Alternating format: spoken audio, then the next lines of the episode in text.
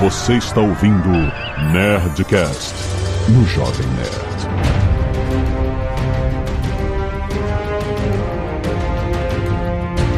Landa, landa, landa, nerds! Aqui é Alexandre Antônio do Jovem Nerd, alogado de Cider. Vou mandar 10 arrobas aí pra você decidir. É gado?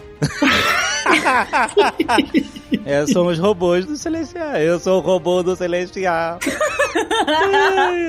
Lies é tu. Não, o Dave? Não, eu sou o último, né? Cara, Não, como tá assim é o Dave, Lies? Desculpa. Salve, salve, rapaziada. Nerdcast aqui é o Lerson Mattenhauer e quem não gostou de Eternos tem um dente cariado no lugar do coração. Aqui é Catiuxa Barcelos e sim, os deuses eram astronautas. Ih, eles eram mesmo. Não eram, não. é- Confirmaram, eram confirmaram. mergulhadores. Aqui é o Rex e todos têm uma fase ruim, até a Marvel. Que fase 4? Olha! Pesado, nem que pesado. Reconhecendo. Aqui é o Marcelo e os Eternos ensinaram a humanidade o papai e mamãe. Nossa, Meu Deus! Hã? Nossa, moleque. É, velho. Imagina você ser um ser celestial imortal e fazer papai e mamãe. Tudo bem, vamos, vamos lá. Depende. Vamos lá. O que é que isso tá se tornando? aqui é a Zagal e foca no Shang-Chi. É isso aí. Muito bem, nerds! Nós estamos aqui o Nerdcast duplo, dois em um. Vamos falar de Shang-Chi e Eternos. Pode falar das novidades da Disney Plus também, se quiser. Caraca, eu nem vi. tô- Saiu um monte de coisa, né? É um monte de teaser. Não, só saiu uma coisa que importa: X-Men 97 e é isso aí. Olha aí. E bem, Canelada.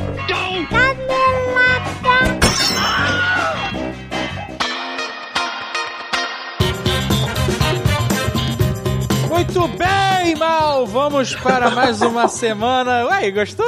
De e-mails e caneladas do Nerdcast. Isso é uma leitura de despedida que eu vou embora? Você vai embora? Eu vou embora. O cara tira tanto tempo de férias que ele considera uma partida. É, Mas é, dois meses de, de férias. Cara, a gente não diz tchau até breve, a gente diz adeus, né? Porque a gente não sabe quando vai se reencontrar, né? É, mas vocês me mandam mensagem nas férias também? Não, não tem problema. A sua avó deu uma falhada, assim. Parece cabo, sabe, assim? Interferência de cabo. Peraí, peraí. Alô? Agora sim, Maurício. Ah. O cara tá saindo de férias e tá nem aí mais. Eu tô empacotando tudo, né? Não- Empacotando, maluco, mas... Tô colocando tudo na caixa aqui. Não quero nem olhar quando eu entrar aqui em casa ver essas coisas. Caraca, o cara tava usando o microfone do webcam pra gravar e-mail. Olha isso. É, pô, que isso. Que é profissionalismo. Eu tô vendo, eu tô vendo. O Jovem Nerd não tá aqui porque ele, né, o cigarro, o tabaco cobra, né? Isso. E a bebida também, A né? bebida, exato, né? Apesar dele ser novo nessa, nessas artes, foi muito intenso. Então a voz do Jovem Nerd acabou. É isso, acabou. É como todo novo, né? Quando começa, exagera um pouco, não sabe controlar, né? Então ele perdeu um pouco aí a, a dose, exagerou. Perdeu a mão, errou a mão, errou, Errou a a mão. mão. Agora tá lá chupando maçã, comendo gengibre, bebendo mel. Olha aí. E não tá falando o que é o. Olha, eu vou te falar, mano. Se a Marlis que vem pra bem, sabe qual é?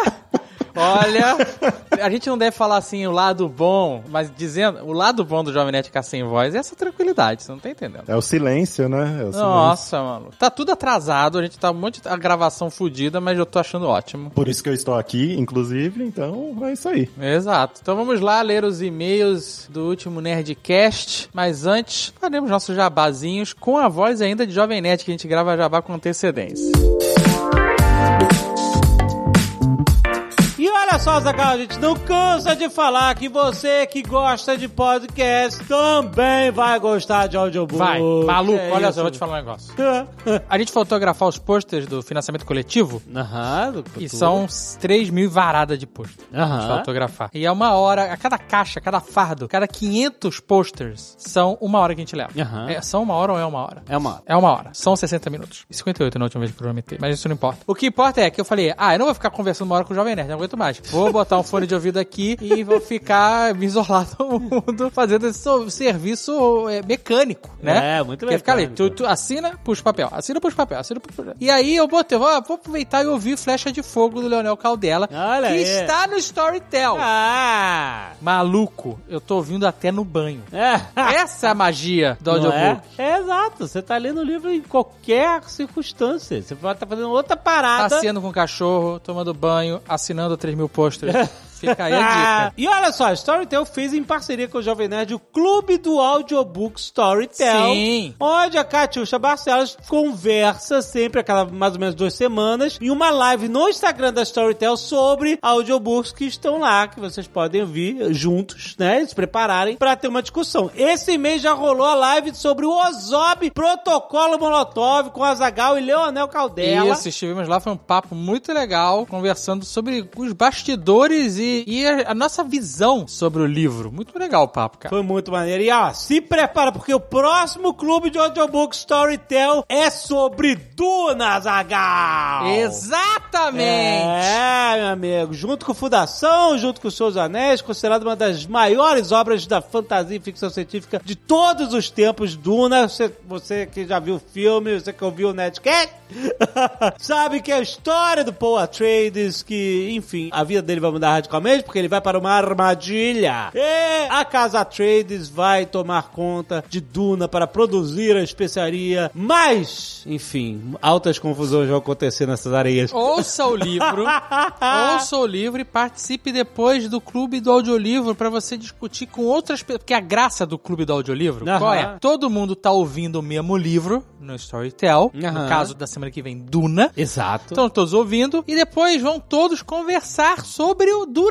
Exato. É muito... Sabe quando você ah, li um livro, não tem com quem conversar? Tem! Essa é a parada. Pra você participar, não se esqueça, é só seguir Storytel Brasil no Instagram, ficar ligado nos anúncios das lives. Já tô avisando pra você ouvir Duna, você tem 30 dias grátis no nosso link aí do post. E também tem acesso a todo o catálogo da Storytel, também todos os livros da Nerd Books, Azagal. Tem Rough Gunner, tem Protocolo Blue Hand, tem Ozob, tá tudo lá numa produção caprichadíssima. Nossa, incrível, Tem cara. todos os livros do Harry Potter, tem tudo da Agatha Christie, tem muita coisa. Nosso link é story.tel barra Jovem Nerd. Não se esquece, S-T-O-R-Y-T-E-L.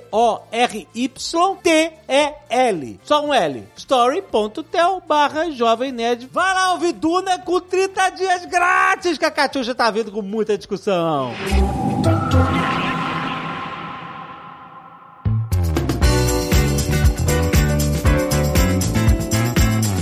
Azagal, estamos chegando perto da Black Friday, mas vamos lembrar que está rolando o Agora ou Nunca Magalu, Azaghal. Exatamente, essa é a parada. Porque o que acontece? Você fica esperando as ofertas da Black Friday. Ah, então vou, vou esperar. Vou segurar, vou segurar. É isso. Aí não compra a parada que tu quer comprar que tá... é. E às vezes chega a Black Friday e não tem o que você quer. Exatamente. Então, ó, preste atenção. O Agora ou Nunca é uma garantia de que aquela promoção que você tá vendo no Agora ou Nunca não vai voltar mais barata na Black Friday. Exato. Entendeu? Por isso que é Agora Nunca. Então, Se você viu a promoção, você sabe. Porque você- o que você quer comprar, Exato. você sabe o valor. exato. Você sabe o que tá Você acontecendo. sabe, ah, eu sei quanto é que é essa Então parada. você fica ligado, baixa o app do Magalu, Exato. fica ligado no Agora ou Nunca. Apareceu a oportunidade, Vai, agarra. vai, vai sem medo. Agarra que ela É não vai voltar na Black Friday. Vai lá, gente. Aproveita, baixa o Super App Magalu, tem link no post.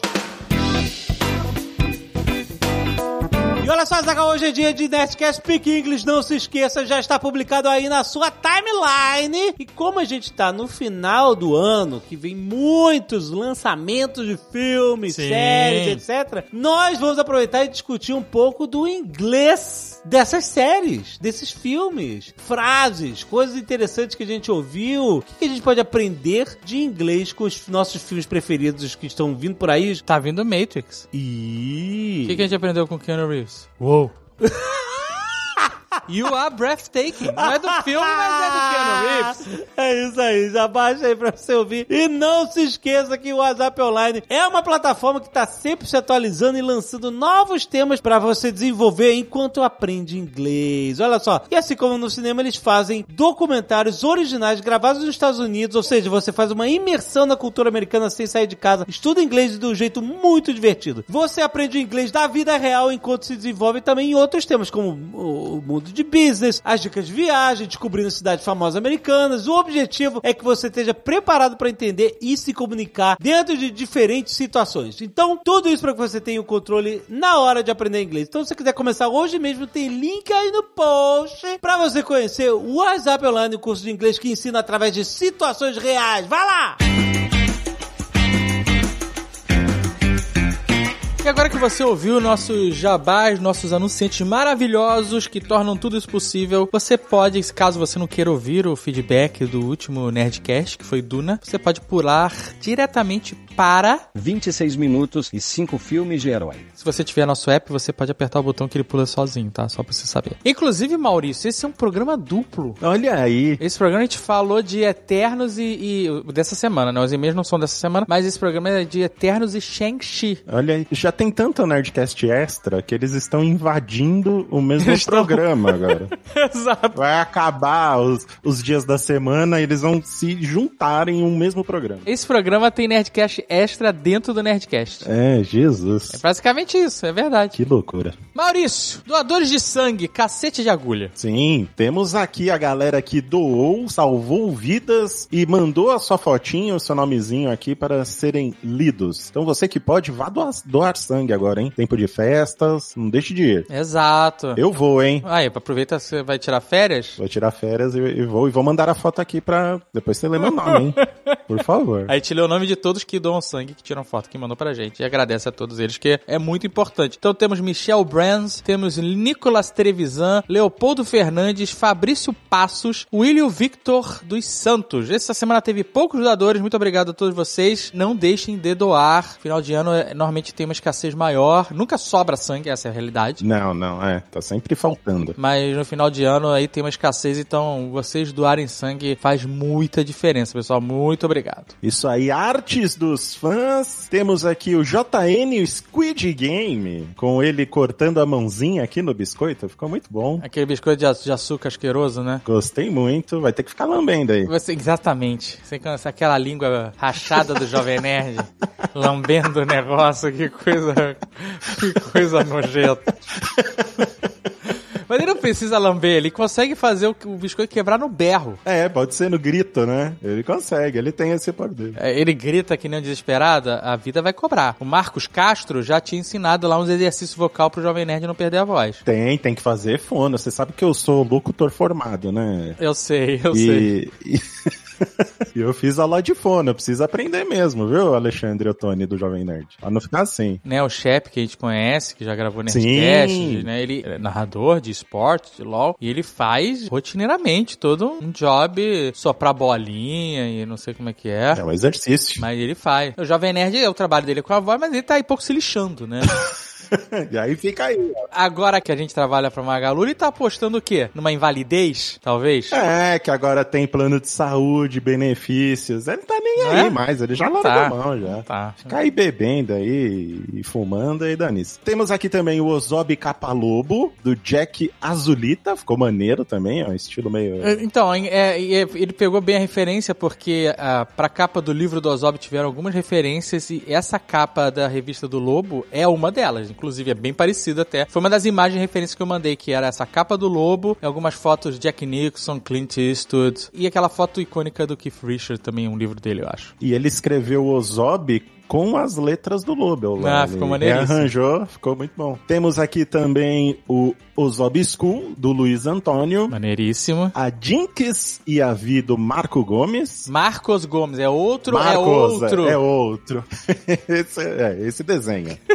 E temos aqui também a Jinx do Pedro Albuquerque e a Silvi da Andressa Albuquerque, a família Albuquerque aí colocando pra arrasar nas artes dos. Ficou muito boa essa Silvi, hein? Jinx e Vi são do LoL, né? Do Arcane, não é isso? Eu não conheço, eu não sou jovem. Então, tem essa série agora, Arcane. A galera tá maluca. A gente tá até fazendo uma série de, eh, de Nerdcast especial sobre os episódios e a galera tá empolvorosa, maluco. Eu não sei, eu não acompanho esse podcast. Você tirar férias agora? Eu não tô falando pra você ouvir podcast.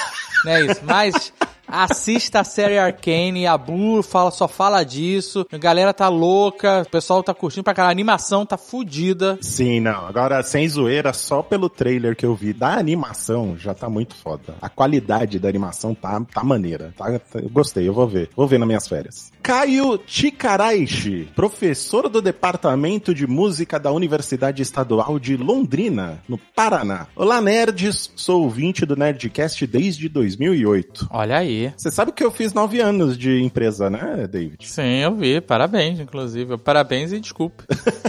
quero ver, eu quero ver quando eu fizer uma década de trabalhando na empresa Vital. Quero ver as homenagens. Você quer homenagem? Não, tem que ter homenagem. É lógico. Vou te dar uma placa. Uma placa e um relógio. Ou uma caneta. Olha aí, vou te dar uma placa dentro daquele, vem aqueles estojinhos de veludo azul, agora? É, exato, exatamente. Aí você abre assim, você acha que vai ter alguma coisa, é uma placa. Muito obrigado pelos serviços prestados, aquela coisa toda. Nessa empresa vital. Nessa empresa vital. Pô, por favor. O Jovem Nerd comentou por cima sobre o quão impactante é o canto dos Sadaukar. Você assistiu Duna, Maurício? Assisti, foi a primeira vez que eu fui no cinema, desde 2019, Caraca. que eu vi o aquele clássico lá, é, é, como é que chama? Não sei o que, Skywalker. Agora até esqueci o nome. A desgraça Skywalker. Ray Skywalker. O nome do filme é Ray Skywalker, o nome do filme. Aquela bomba lá. Aí eu vi, graças a Deus, pra limpar um pouco o paladar de, de cinema depois de ver isso. Depois de dois anos. Gostei de Duna, achei maneiro. No entanto, acho interessante compartilhar que não é exatamente um som sintetizado. Claro que existem tratamentos em cima da voz do canto, etc. Mas isso é de fato um canto. É um canto mongol. Olha aí, que utiliza uma técnica gutural para fazer soar harmônicos e gerar aqueles timbres. Dá para encontrar como Mongolian Throat Singing. Olha aí. Somando a essa técnica de canto, que soa exatamente como no filme, mesmo sem efeitos, acredito que o Hans Zimmer tenha utilizado outra técnica de canto dos budistas tibetanos, que também utiliza uma técnica gutural semelhante aos mongóis, mas é extremamente grave. Caramba. Achei legal ele ter destacado, mas acho interessante compartilhar que aquilo não é uma criação síntese do Hans Zimmer, e sim é de fato um canto que soa assustador para nossa cultura ocidental. É um canto que existe e que é exatamente tradicional em uma cultura de alguns países da Ásia. E ele mandou aqui alguns links com os cantos. Pode ver aí no post, tanto no app quanto no site. Sim, Se você estiver ouvindo no Spotify e em outros agregadores, você não tem como clicar nos links, só ficar a dica aí. isso aí. Então, ouça no nosso app, vá no nosso site, dê um page view pro Jovem Nerd. De qualquer forma, como sempre, adorei o episódio. Abraço a todos. Muito obrigado aí ao Caio por ter mandado Suíço. Inf informativo e-mail. Ótimo e-mail, caraca, muito bom. Tiago Sarmento, sem idade, engenheiro da computação, com mestrado e doutorado em andamento em engenharia elétrica, atualmente trabalhando com inteligência artificial em redes 5G e 6G. Pô, o cara já tá no 6G, bicho. O cara já tá em 2077. Porra, velho. Aqui não chegou nem os 5 ainda. E o cara, você viu, ó, trabalhando com inteligência artificial em rede 5G, que é pra controlar as pessoas, não é? Sim, que se você toma vacina, você põe o chip. E aí, aí ele, ele tá fazendo isso tudo aí pra te controlar. É isso aí. Se a vacina tivesse um chip que te conectasse, você não tomaria? Eu tomaria duas. Exato. Putz, pra ter toda a conectividade possível. Eu não consigo entender. A teoria da conspiração, ela não pega em mim, porque não. Me traz um problema. É, só tá me trazendo benefícios. Porra. Exato. Qual é, qual é? Eu não entendi. Caramba, velho. Ele começa aqui dizendo que tá mandando o primeiro e-mail, pois ficou muito incomodado com o filme Duna, em um aspecto que foi citado no Nerdcast 803 e gostaria de compartilhar conosco. Você não vai fazer nenhum comentário que ele comentou que mandou o primeiro e-mail? Ah, isso já foi, né, cara? Isso é tão Já? 2000 e 2010. Você mudou, você tá diferente, hein? Eu tô, eu tô. As pessoas mudam, eu acho, né? Eu sou, como diria aí, Raul Seixas. Quase que eu falei Raul Gil. Raul Gil também, por que não? É, Eu sou uma metamorfose ambulante. tá certo. Eu já não me ligo mais. Eu não gosto quando não tem informação. O cara bota aqui, não, não tem idade. Eu já acho. Ele não qual é? Gosto de saber. Eu gosto de saber com quem eu tô falando, sabe qual é? Tá certo. Ah, gosto de saber. O cara, sei lá, o cara tá, tá fazendo aí, eh, por exemplo, né? Ele tá fazendo mestrado, doutorado, então ele deve ter ali uns 30 anos, né? Seria legal saber qual a idade do cara e tal. Mas tudo bem. Entendi. Porque você monta uma imagem mental da pessoa. Isso, exato. A gente consegue entender o nosso público um pouco melhor. Entendi. Gostaria de começar dizendo que gostei muito do filme, fotografia, história e principalmente a representação de diversidade cultural e étnica em contraste com o filme do David Lynch. Porém, o veículo libélula, o Toptero ou Topter, não teria como funcionar de uma forma prática sem inteligência artificial. Ai, o negócio da inteligência artificial de novo. É, você vê que o cara traz pra profissão dele e ele faz o comentário em cima. É um comentário embasado. É, carteirado. É. Comparando com a nossa tecnologia de drones, o piloto humano não dirige o veículo em si, mas o sistema de controle que interage com os motores e lê os sensores embarcados. Provavelmente ele está falando do drone militar, né? Porque quando a gente fala drone, a gente pensa naqueles DJIs que o Jovem Nerd explode nas paredes, né? Ah, mas esse também, viu? Também, Esse também. claro, mas eu acho que quando ele tá falando de piloto, assim, você pilota um drone doméstico? não, você não é um piloto, né? Não precisa tirar brevet É, pra você, pilotar é, um drone. você né? é um, um consumidor. Quando você tá num container no deserto de Nevada, matando gente no outro lado do mundo, controlando uma nave militar, aí você é um piloto. Aí sim. Aí ele continua aqui, né? Ele, ele tinha falado lá dos sensores e ele continua dizendo: se torna virtualmente impossível para seres humanos controlarem cada aspecto do drone. É porque o drone, ele, né?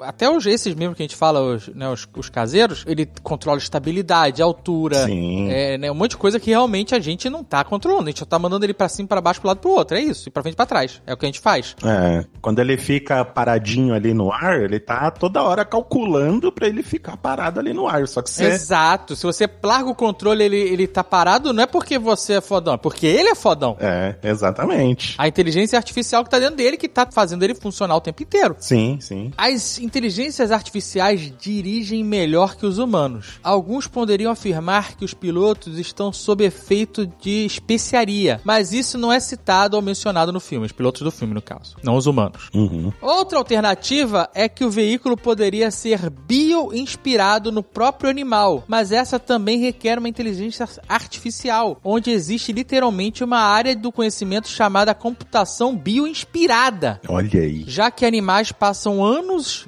séculos na verdade, evoluindo para utilizar da melhor forma seus recursos. E o máximo que o ser humano consegue fazer é emular alguma característica de seu interesse para que pudesse ser viável. Sem uma inteligência artificial ou computador, ao meu ver, o veículo do filme poderia ser feito de tecnologia biológica em vez de um veículo mais parecido com os nossos. Ou o piloto estar completamente temperado de especiaria.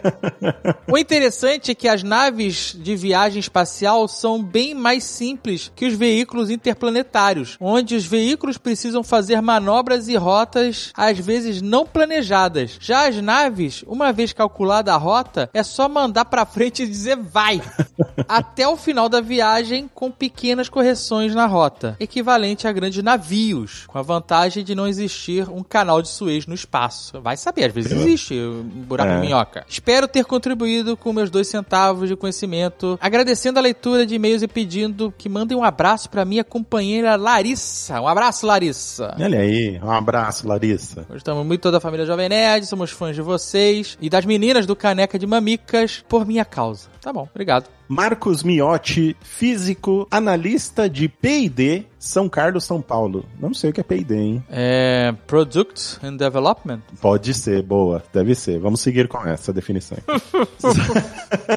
Pesquisa e desenvolvimento. Olha aí. Não, não tava tão errado, tava certo. Saudações, time Jovem Nerd. Estava esperando ansiosamente pelo Nerdcast de Duna. E ficarei contente se vocês puderem ler esse e-mail para acrescentar mais alguns detalhes muito sutis sobre a comparação entre o filme do Denis Villanova e o livro do Chico Herberto. Comecei a ler a obra semanas antes do longo estrear, então peguei coisas que a equipe de filmagem teve o cuidado de pôr em tela. Uma delas é a cama do Paul, cuja cabeceira no livro era descrita com detalhes em alto relevo de peixes nadando enquanto a água jorrava. Essa mesma cama é vista no quarto dele quando a casa Atreides já estava em Arax. Olha aí, os caras realmente leram o livro para fazer o filme. Hein? Oh, eu tô impressionado. Embora o final do filme tenha sido um tanto quanto brega, não teve final, né, gente? É a primeira parte, né, que a gente viu. É, o, o, o Vila Nova, ele deixou ali, a, a, falou, ó, se você não fizerem a segunda parte, vai ficar essa bosta aí.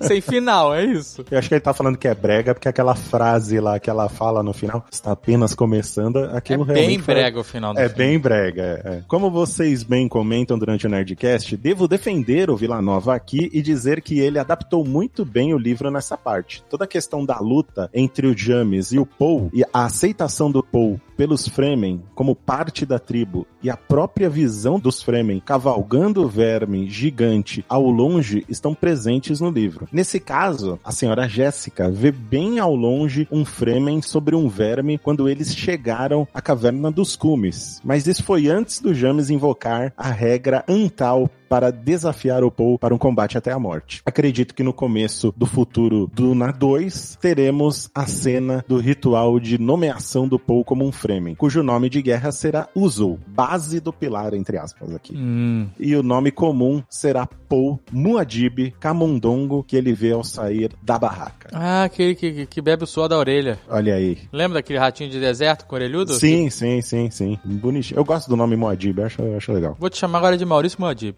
Mauad'Dib pode ser. Mauadib, olha, muito bom. Agora eu vou me retirar e ir para o deserto, passar 60 dias, igual Messias, e depois eu volto trazendo a salvação para todos nós. Tá bom, excelente. Muito obrigado, Maurício, pela participação aqui. É... De nada. Quase um malcast, né? Um malcast em dupla. Quem dera pra você se fosse um Malcast, que isso? Pra mim foi, pra mim foi. Você podia colocar o Malcast no shampoo, hein? Vamos, vamos conversar sobre isso quando você voltar de férias. Então vamos. Beleza. Boas férias, Mauzito. Obrigado. Obrigado, gente. Tchau. Aproveitem aí. Não me mandem mensagem.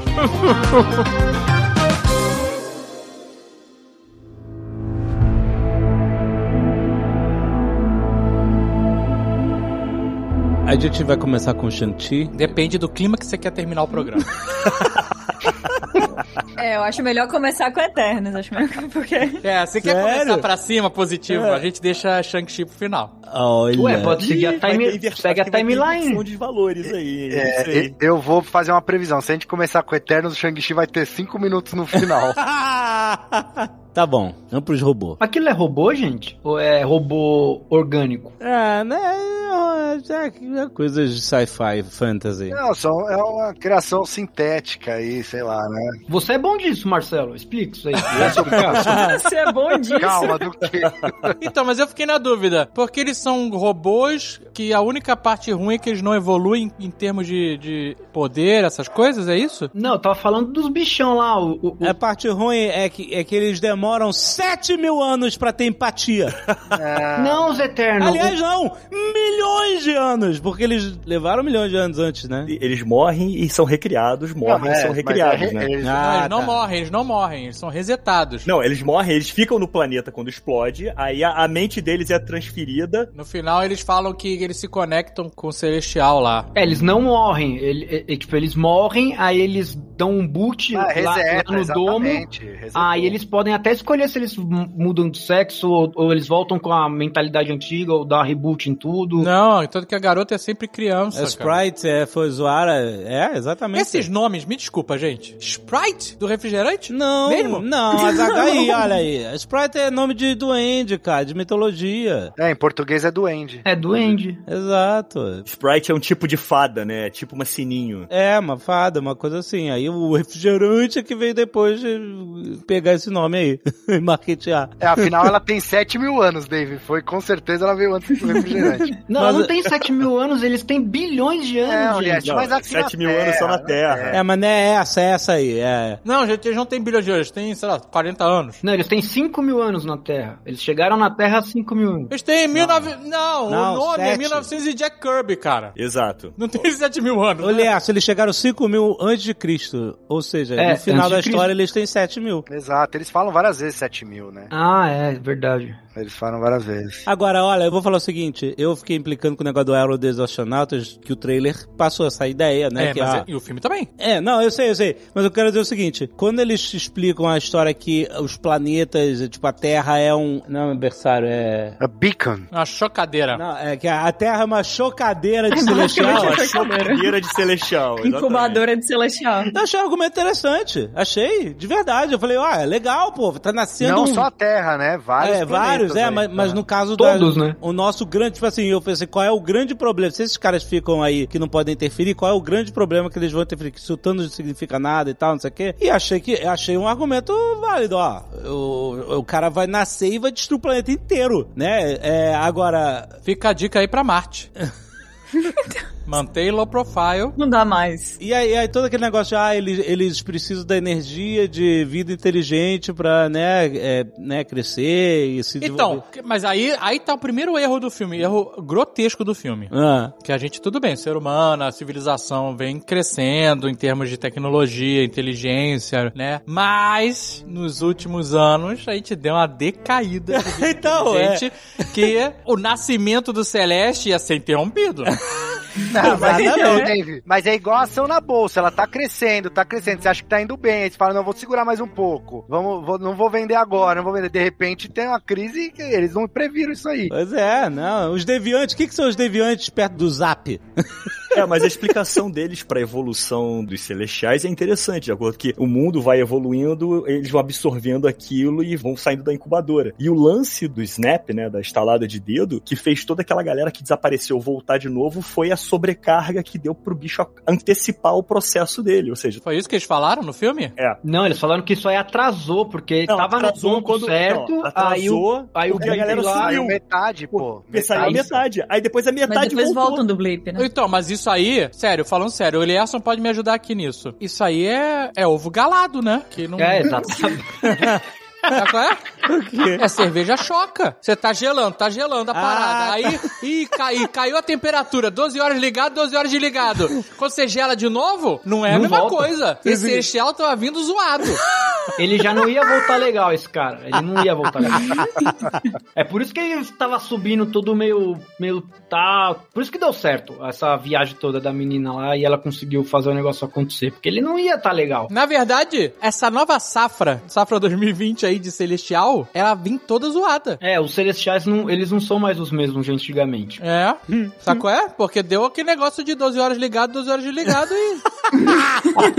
deu uma baixada aí, descongelou e recongelou, nunca fica igual. Muitos estragam. Mas Na é verdade, legal. os celestiais, eles são os grandes parasitas, então, né? Porque eles vão pros planetas, Sim. aí eles são plantados lá, aí eles ficam milênios esperando as civilizações evoluírem, aí, beleza, aí eles chupa todo mundo, explode e bora pra outra. Então, É, não, mas aí eles criam a energia, eles criam várias outras, né? É, é. Vários outros É, sistemas. quando, so- é, quando o universo, quando um planeta é explodido, o Celestial cria um novo sistema solar ali, então outras vidas, outros planetas são criados. Então você sacrifica um pra gerar muitos outros, né? É, ainda bem que eles deixaram isso claro, né? Porque senão ia ficar uma coisa meio. É isso aí, esse planeta. É, não, adeus. mas, assim, pelo que isso mostra, você até entende a separação dos ideais entre os personagens ali, Sim. nos que concordam e falam, pô, tudo bem, a gente já tá acostumado a fazer isso depois que eles se tocam da verdadeira história, mas assim, já tá acostumado a fazer isso, tipo assim, um planeta acaba para que outras vidas e outras coisas continuem a existir. Então, assim, é o ciclo natural das coisas. Então fica essa divisão entre eles. não, mas tem sempre soube era a Ajax. Mas em- E a e É, mas, mas a Jack, né? Não, mas fala o Icarus assim, né? não. O Icarus ele só ele ele, O ele Icarus sempre fica era, ele da- sempre era butado. Ele Sim, só é. soube da Terra naquele momento na Babilônia na que, Terra. que a É. Ajax contou pra ele. Mas Jack ele é aceita aquilo, entendeu? Geral, né? Ela tá sempre. Ela, Ele ela- não fica contra quando ele. Não, o ele Ajax aceita. é o, é o fanático. O Ajax não, perdão. O, o Icarus ele é o fanático. Ela ainda no final ela, ela amoleceu, né? Só que Então, mas eu, eu queria isso, porque ela lembra, tá? Ela lembra de vários cantos que ela foi. De todas, ela- né? As, Ela as é memórias dela. A gente não sabe se de todas, né? Porém. Ela fala, que ela fala, eu tô há muitos milênios junto com o É, mas Aishin, não dá pra saber se são servindo todas. ele. Mas o certo é porque a gente sabe que existem memórias fabricadas em todos os outros, né? Então a gente supõe que não existem memórias fabricadas nela, mas enfim. O que é que ela viu de tão especial aqui que ela pega e diz assim: não, ó, esses aqui, né, eles são completamente especiais, diferentes. É, foi o Snap. Foi o Ela Snap. viu a eleição de 2016 e a eleição de 2018 e falou: é isso mesmo. Essa galera.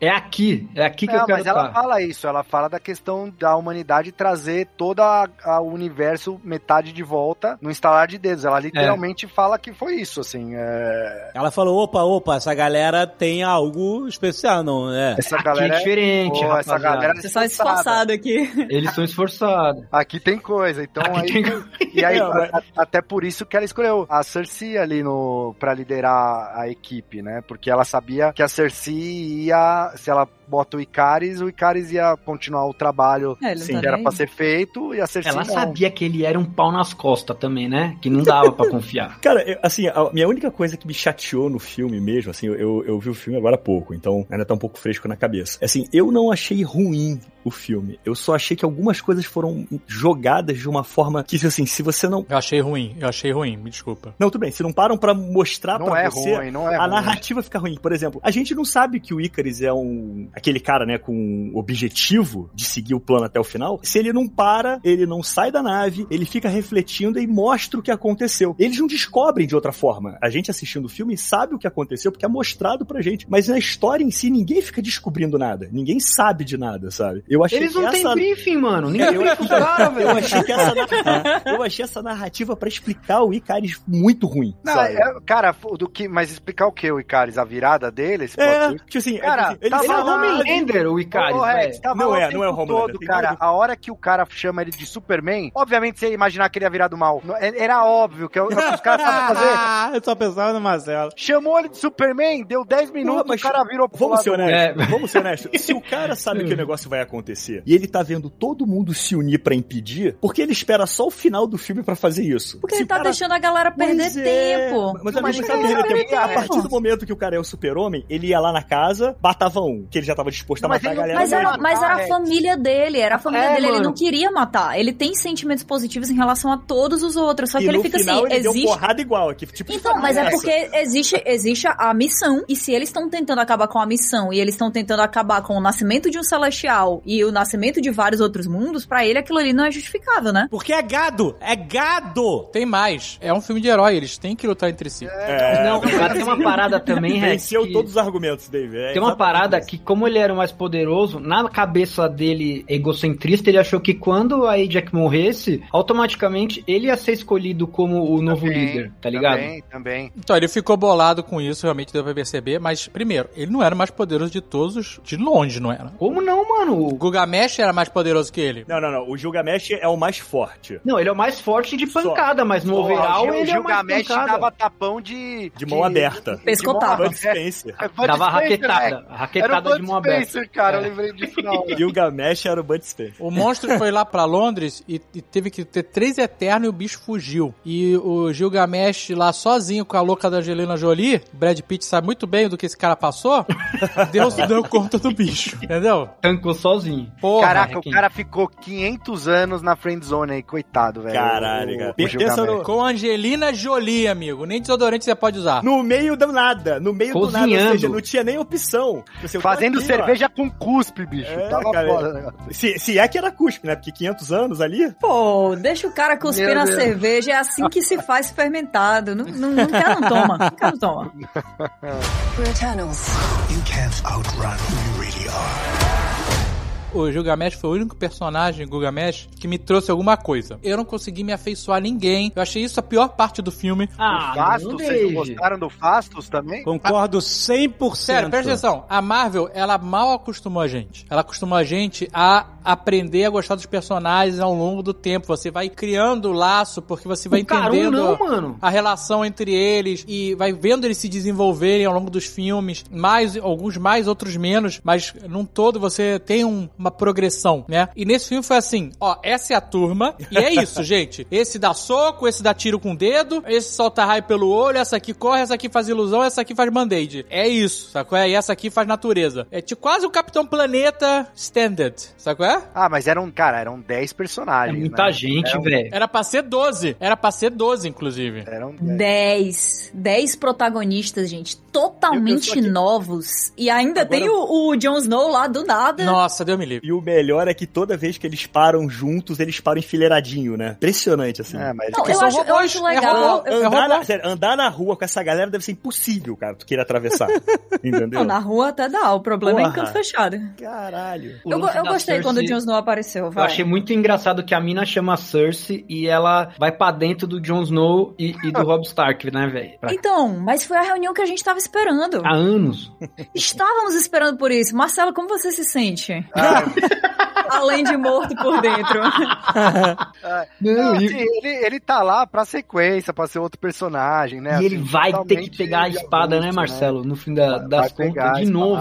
E tal. Puta, então, que sempre o mesmo personagem. Essa menina aí, Cersei, aí, Cersei, é, nossa, assim como no Capitão Planeta, o coração é o poder mais chato, né?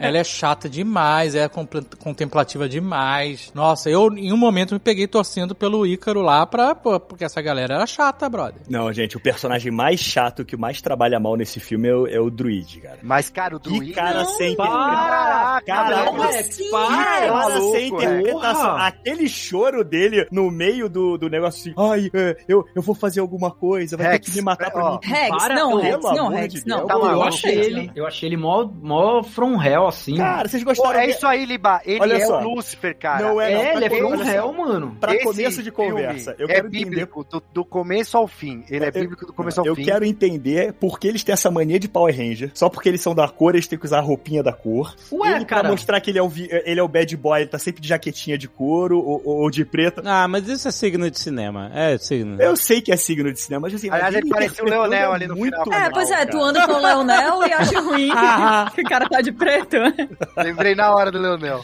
Foi Mas, mesmo. cara, o Figurino. Druig, vamos supor, né? Tem os celestiais seriam é, seria Deus e os, os eternos são os anjos, né? Enfim. Os arcanjos, o- né? é, exato. E o Druig é o anjo que se rebelou contra o sistema, que era o que eles estavam lá, não podemos interferir, não vamos interferir. E o Druig queria criar uma parada, ele queria ajudar, ele queria fazer as coisas. Não tô falando que o Lúcifer queria ajudar, não é isso? Eu só tô dizendo que ele, ele se rebelou contra o sistema que tava. Tanto é que ele saiu fora e criou lá uma comunidade que ele controlava os Virou o Osho. Comunidade Amish no, no Peru, mano. quando vieram os trailers, a gente ficou falando, pô, mas eles têm que explicar, porque, eh, assim, o sofrimento desses caras não podendo interferir tem que ser um ponto importante nesse filme, né? Porque senão vai ser vazio, realmente. Não tem, é vazio. Não, então não, mas o Druid. Ah, é tem, o, o Druig isso. tem isso, ele, sente total isso. A minha, eu tava analisando por que, que eu não gostei do filme, né? E eu acho que a, a situação toda tá nessa parada da empatia de você ter po- grandes poderes trazem grandes re- responsabilidades. Mas, eu vou ao fundo. Parece que, a princípio, né, você pensa assim, porra, mas os caras veem as guerras, né? Povos escravizados por toda a história da humanidade, tanto sofrimento e eles têm poder de intervir e não fazem. E o Sr. K tava falando sobre outro assunto que é mais ou menos sobre isso no, no Telegram com a gente. Ele falou assim: olha, é como você olhar pra um formigueiro e aí, sei lá, as vespas vão atacar o formigueiro e você fala assim: "Hã, olha que engraçado. Você não sente nada por aquilo e tal, porque é uma coisa completamente desconexa da sua realidade. É, é, sabe? E eu entendo. E ainda mais que eles são robôs e, e eles têm uma missão muito maior do que aquilo que nem eles sabem direito e tal. E eu entendi que, sob esse ponto de vista, realmente eles não necessariamente precisam sentir nada pela humanidade. Eles estão em outra parada, é como deuses olhando pra uma formiga. Mas o que eu pensei é o seguinte: ok, isso é um argumento válido pra uma história, entendeu? Mas se esses caras são os protagonistas de uma história humana, que todas as histórias que a gente conta são histórias humanas, no fim das contas, e eles agem dessa forma, eu não consigo me afeiçoar a essa atitude.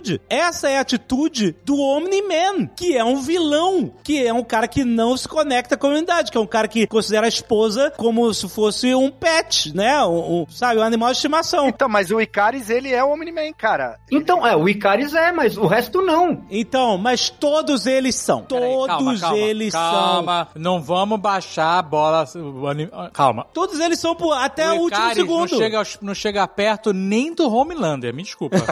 numa, numa batalha de crossover, o Icaris apanha do Homelander e do Omni-Man, putz, não sobra Ah, nada. do Homelander não apanha, não, cara. Ele- Apanha, apanha. Não, não Ah, apanha, vocês tão- gente. Vocês estão muito. O Alexandre tá falando que não gostou do filme, mas é porque esse é o jovem cético que tá Não é. dentro dele. Gente, o jovem... Você já o- foi com preconceito. Não é, eu tô falando que eu achei legal a ideia, o argumento da Terra ser celeiro de celestiais. Não, não fiquei cismando, ah, não, as estrelas é que criam vida e, e outros seres solares, que eu não posso admitir que um ser celestial faça isso. Não, eu posso. Eu entrei na história. Eu só não comprei que eu tenho que me afeiçoar a esses 10, eh, as 10 pessoas Era pra ser 12.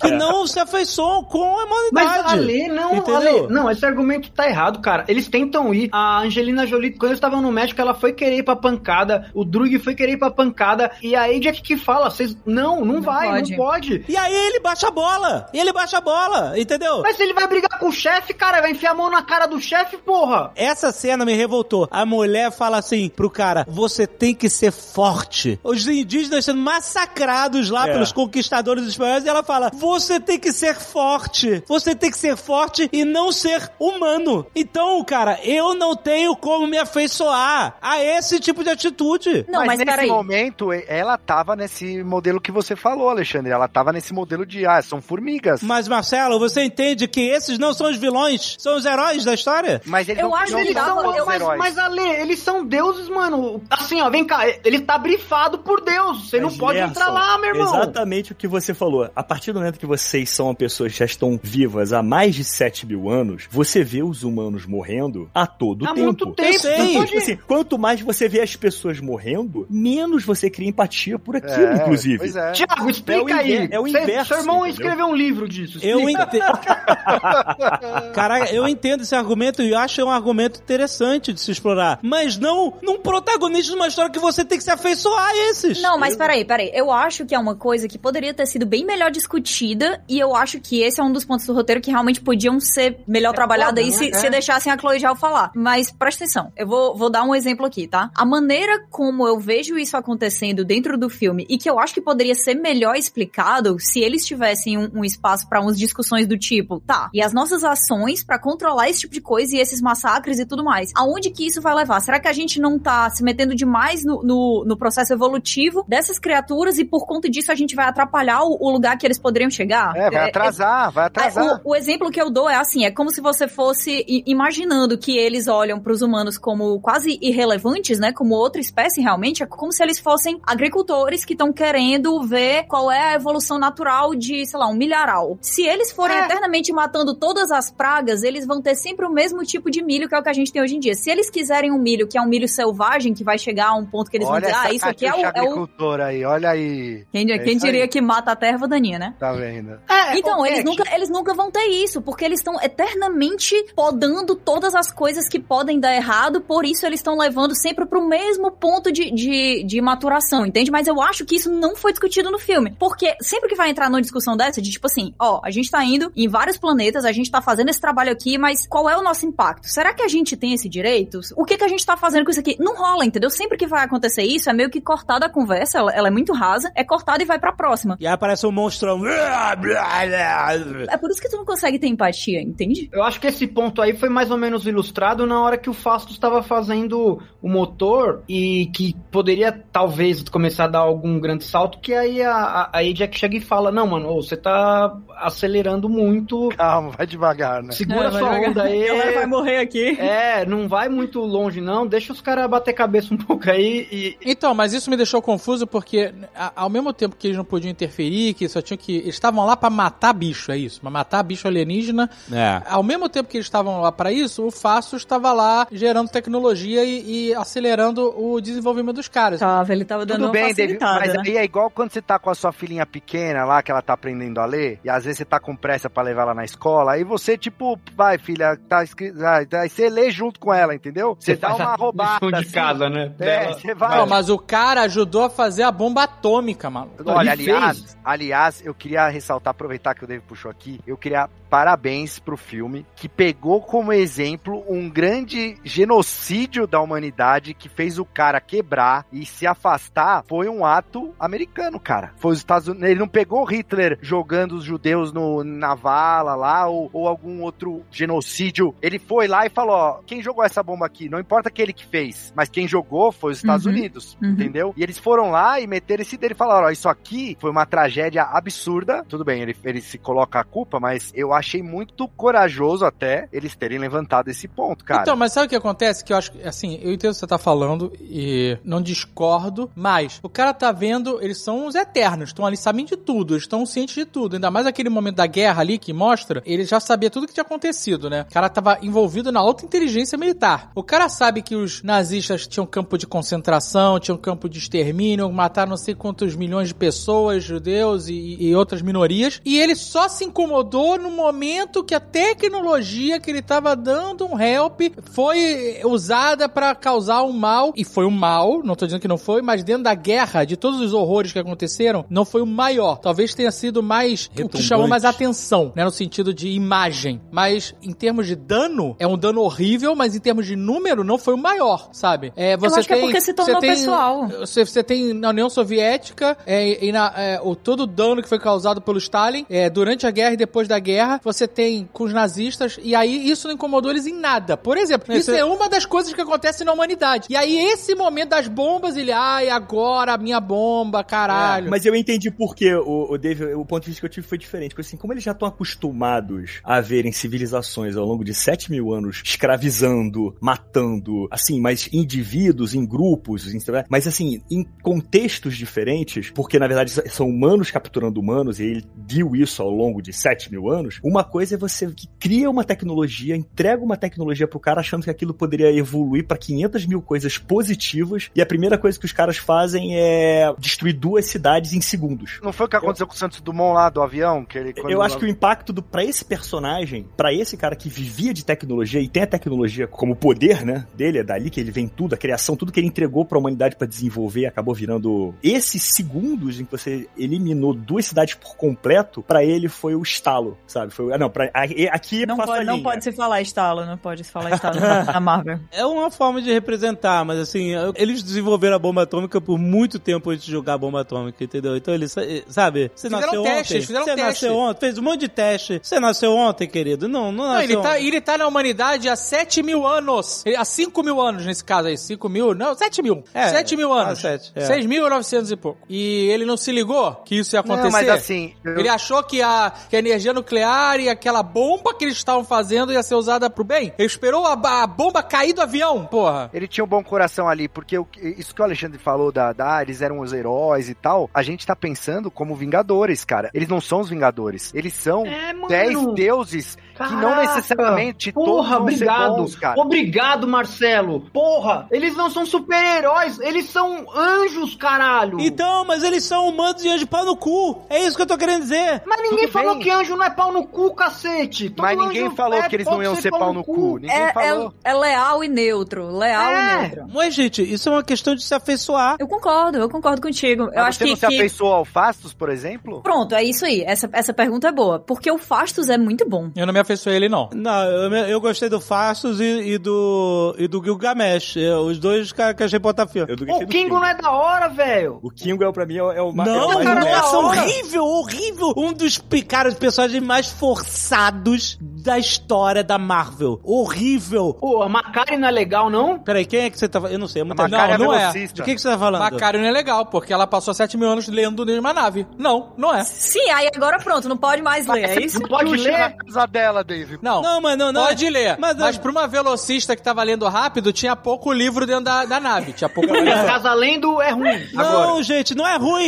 Não é O ruim. Dave é um anti-leitura aqui, ó. Anti É. Não é ruim. Ah, podia estar escutando audiolivro. Não é- Cara, Ela ela, não é- podia, ela ela é não surda. ouve, gente. Como é que ela vai ouvir audiolivro? A consequência dela ficar 7 mil anos lendo é você não sentir nada por ela, porque ela não fez nada por você. Ela ficou presa, Alexandre, numa nave. Não ficou presa, não. Ficou ela, presa? Ela, ela saiu pra comprar salgadinho. Eu acho que ela tava lá porque queria. Exato. ela tava Como é que ela botou aquele salgadinho e tudo aquilo na nave? É, Ela- é opção. Ela ficou recolhendo artefato da história da humanidade e, e- e juntando na nave. Cara, ela ficou em casa, ela ficou em casa. Ela respeitou aí a- o distanciamento. Ela, ela tá há 500 anos em casa. Eu não julgo ela também, eu, eu faria o Pro- mesmo. proporcionalmente, a- Gente, e se ninguém conseguia falar com ela, porque a linguagem de sinais só os, os eternos sabem fazer Não. a dela? não, não existe isso. Ela tá aqui desde o começo da humanidade. Ela teria como ensinar pra todo mundo. Não existe isso. É, o, o que eu sei das personagens é quando você tem super velocidade, amigo, você consegue ler todos os livros do mundo em um dia, entendeu? Então, tipo assim, ela já teria relido e relido toda aquela coleção ali. Ela simplesmente ficou 500 anos ali dentro, só saiu pra pegar comida e voltava. E saía pra comer comida merda, né? Acabou. E ela tá errada, gente. Vocês... Sabe, o que, Liaço, sabe o que acontece quando você lê um, monte de livros e você morre com, esse com todo esse conhecimento? Você joga fora todo esse conhecimento. Ela não consegue falar, Alexandre. Oi?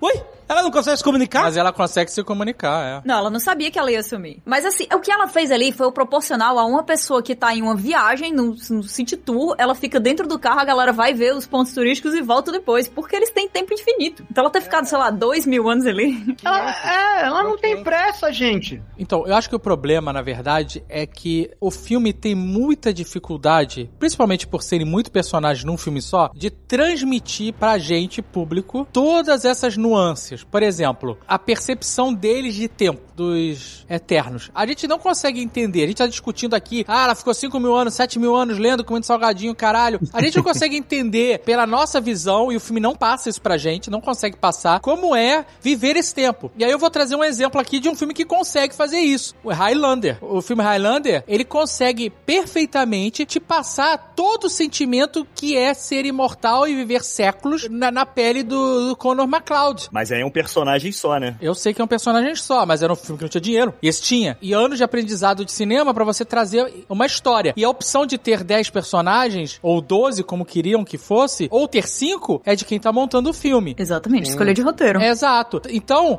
a gente não consegue entender e a gente fica discutindo e indignado aqui, porque a nossa percepção é que 7 mil anos dá pra fazer tudo que a gente não consegue fazer numa vida que a gente tem, sabe? Onde o nosso dia de 24 horas não dá pra nada. A gente fica, caralho, os caras 7 mil anos não fizeram nada. O outro cara viveu 7 mil anos e, e só conseguiu fazer cerveja de cuspe. Você tá brincando? A Heineken tem uma fábrica com visita e, no, e, e em, em séculos. Sabe qual é? Eu- olha, ô Dave, eu consigo entender, porque se eu tivesse 7 mil anos, eu ia deixar pro último dia pra fazer o Então, mas não, cara, o cara.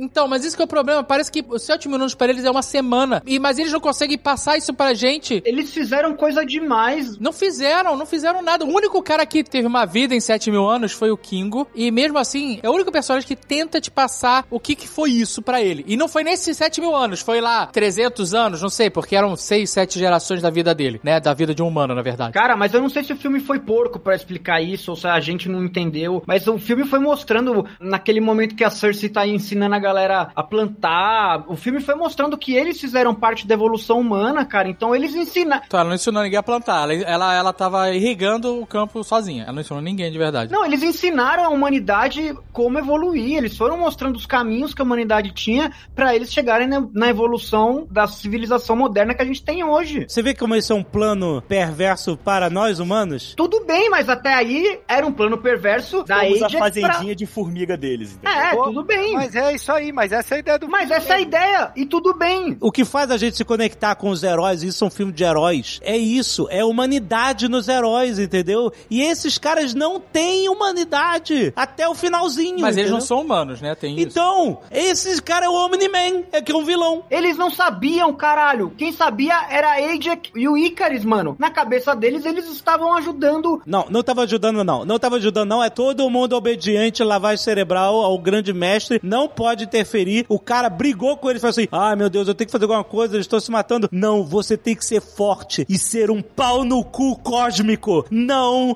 interfira! Cara, eu nem vejo eles como pau no cu cósmico.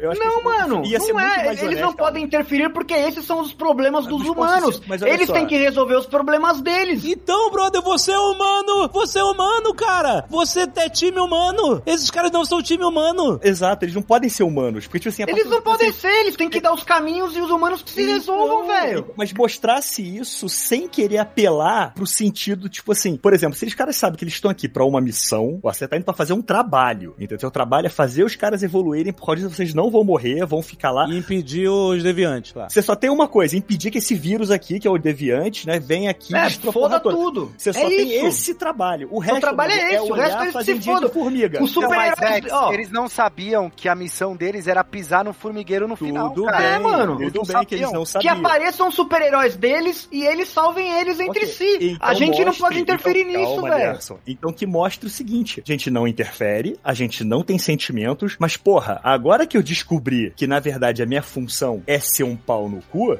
agora eu vou me revoltar com o meu chefe. Mas foi o que eu eles vou lá- fizeram, caralho. Não foi. Não, não, não foi. Só a galera pequena aí. Caguei pra humanidade, caguei pra humanidade. Não, mas vou foi o que a Atena fez. eles. Não, a Atena tinha um problema lá, que ela se separou. Que ela se separou. O quê? Eu tava, tava divorciada? É, foi lá, foi lá pra, pro deserto virar de friend zone, entendeu? Cara, Nossa. a Angelina Jolie não dá, né, bicho? Então, pra mim, o filme ela tinha que ser é exatamente muito isso. canastrona, cara. Ignora os seres humanos e no final se revolta com os celestiais. Gente, mas não foi era isso que isso aconteceu? que era pra... Não, Quando a não Cersei foi. contou pra todo mundo, Não. o, o, o Kingo cagou e, e a Sprite cagou porque ela gostava do Icarus. Ficou só os três. O Esse- resto. Esse é o problema, né? Não, aliás, eu fiquei, eu achei bem maneiro esse negócio do Kingo, porque qual que era o clichê de qualquer filme? Ah, o cara vai voltar, Deus Ex Machina e ajudar. Não voltou, eu gostei E não muito voltou, disso. cara. Eu gostei Foi muito, muito disso, bom isso, muito tipo, honesto. Não, é porque assim, ele não queria se voltar contra a família dele, só que ele sabia que ele era um merda pra lutar contra o resto. Então ele falou: não vou me meter, foda-se. Não, mas O cara isso- não era mas merda não, cara. O cara era poderoso. Nossa, esse personagem. Esse personagem. Cara, como, como é- ele era um merda, o cara tinha dedinho de pistola e, e fazia. Não, ele dava o Leigan, ele dava Leigan e Hadouken. Fazia Dragon Ball, caralho. Fazia Kamehameha lá, porra. Ele dava Hadouken, mas porra, perto do. Ó, o perto do super-homem. desse personagem é que eu achei que eles podiam ter ido mais full Bollywood ali quando ele apareceu, cara. Achei Ah, mas a Marvel não consegue.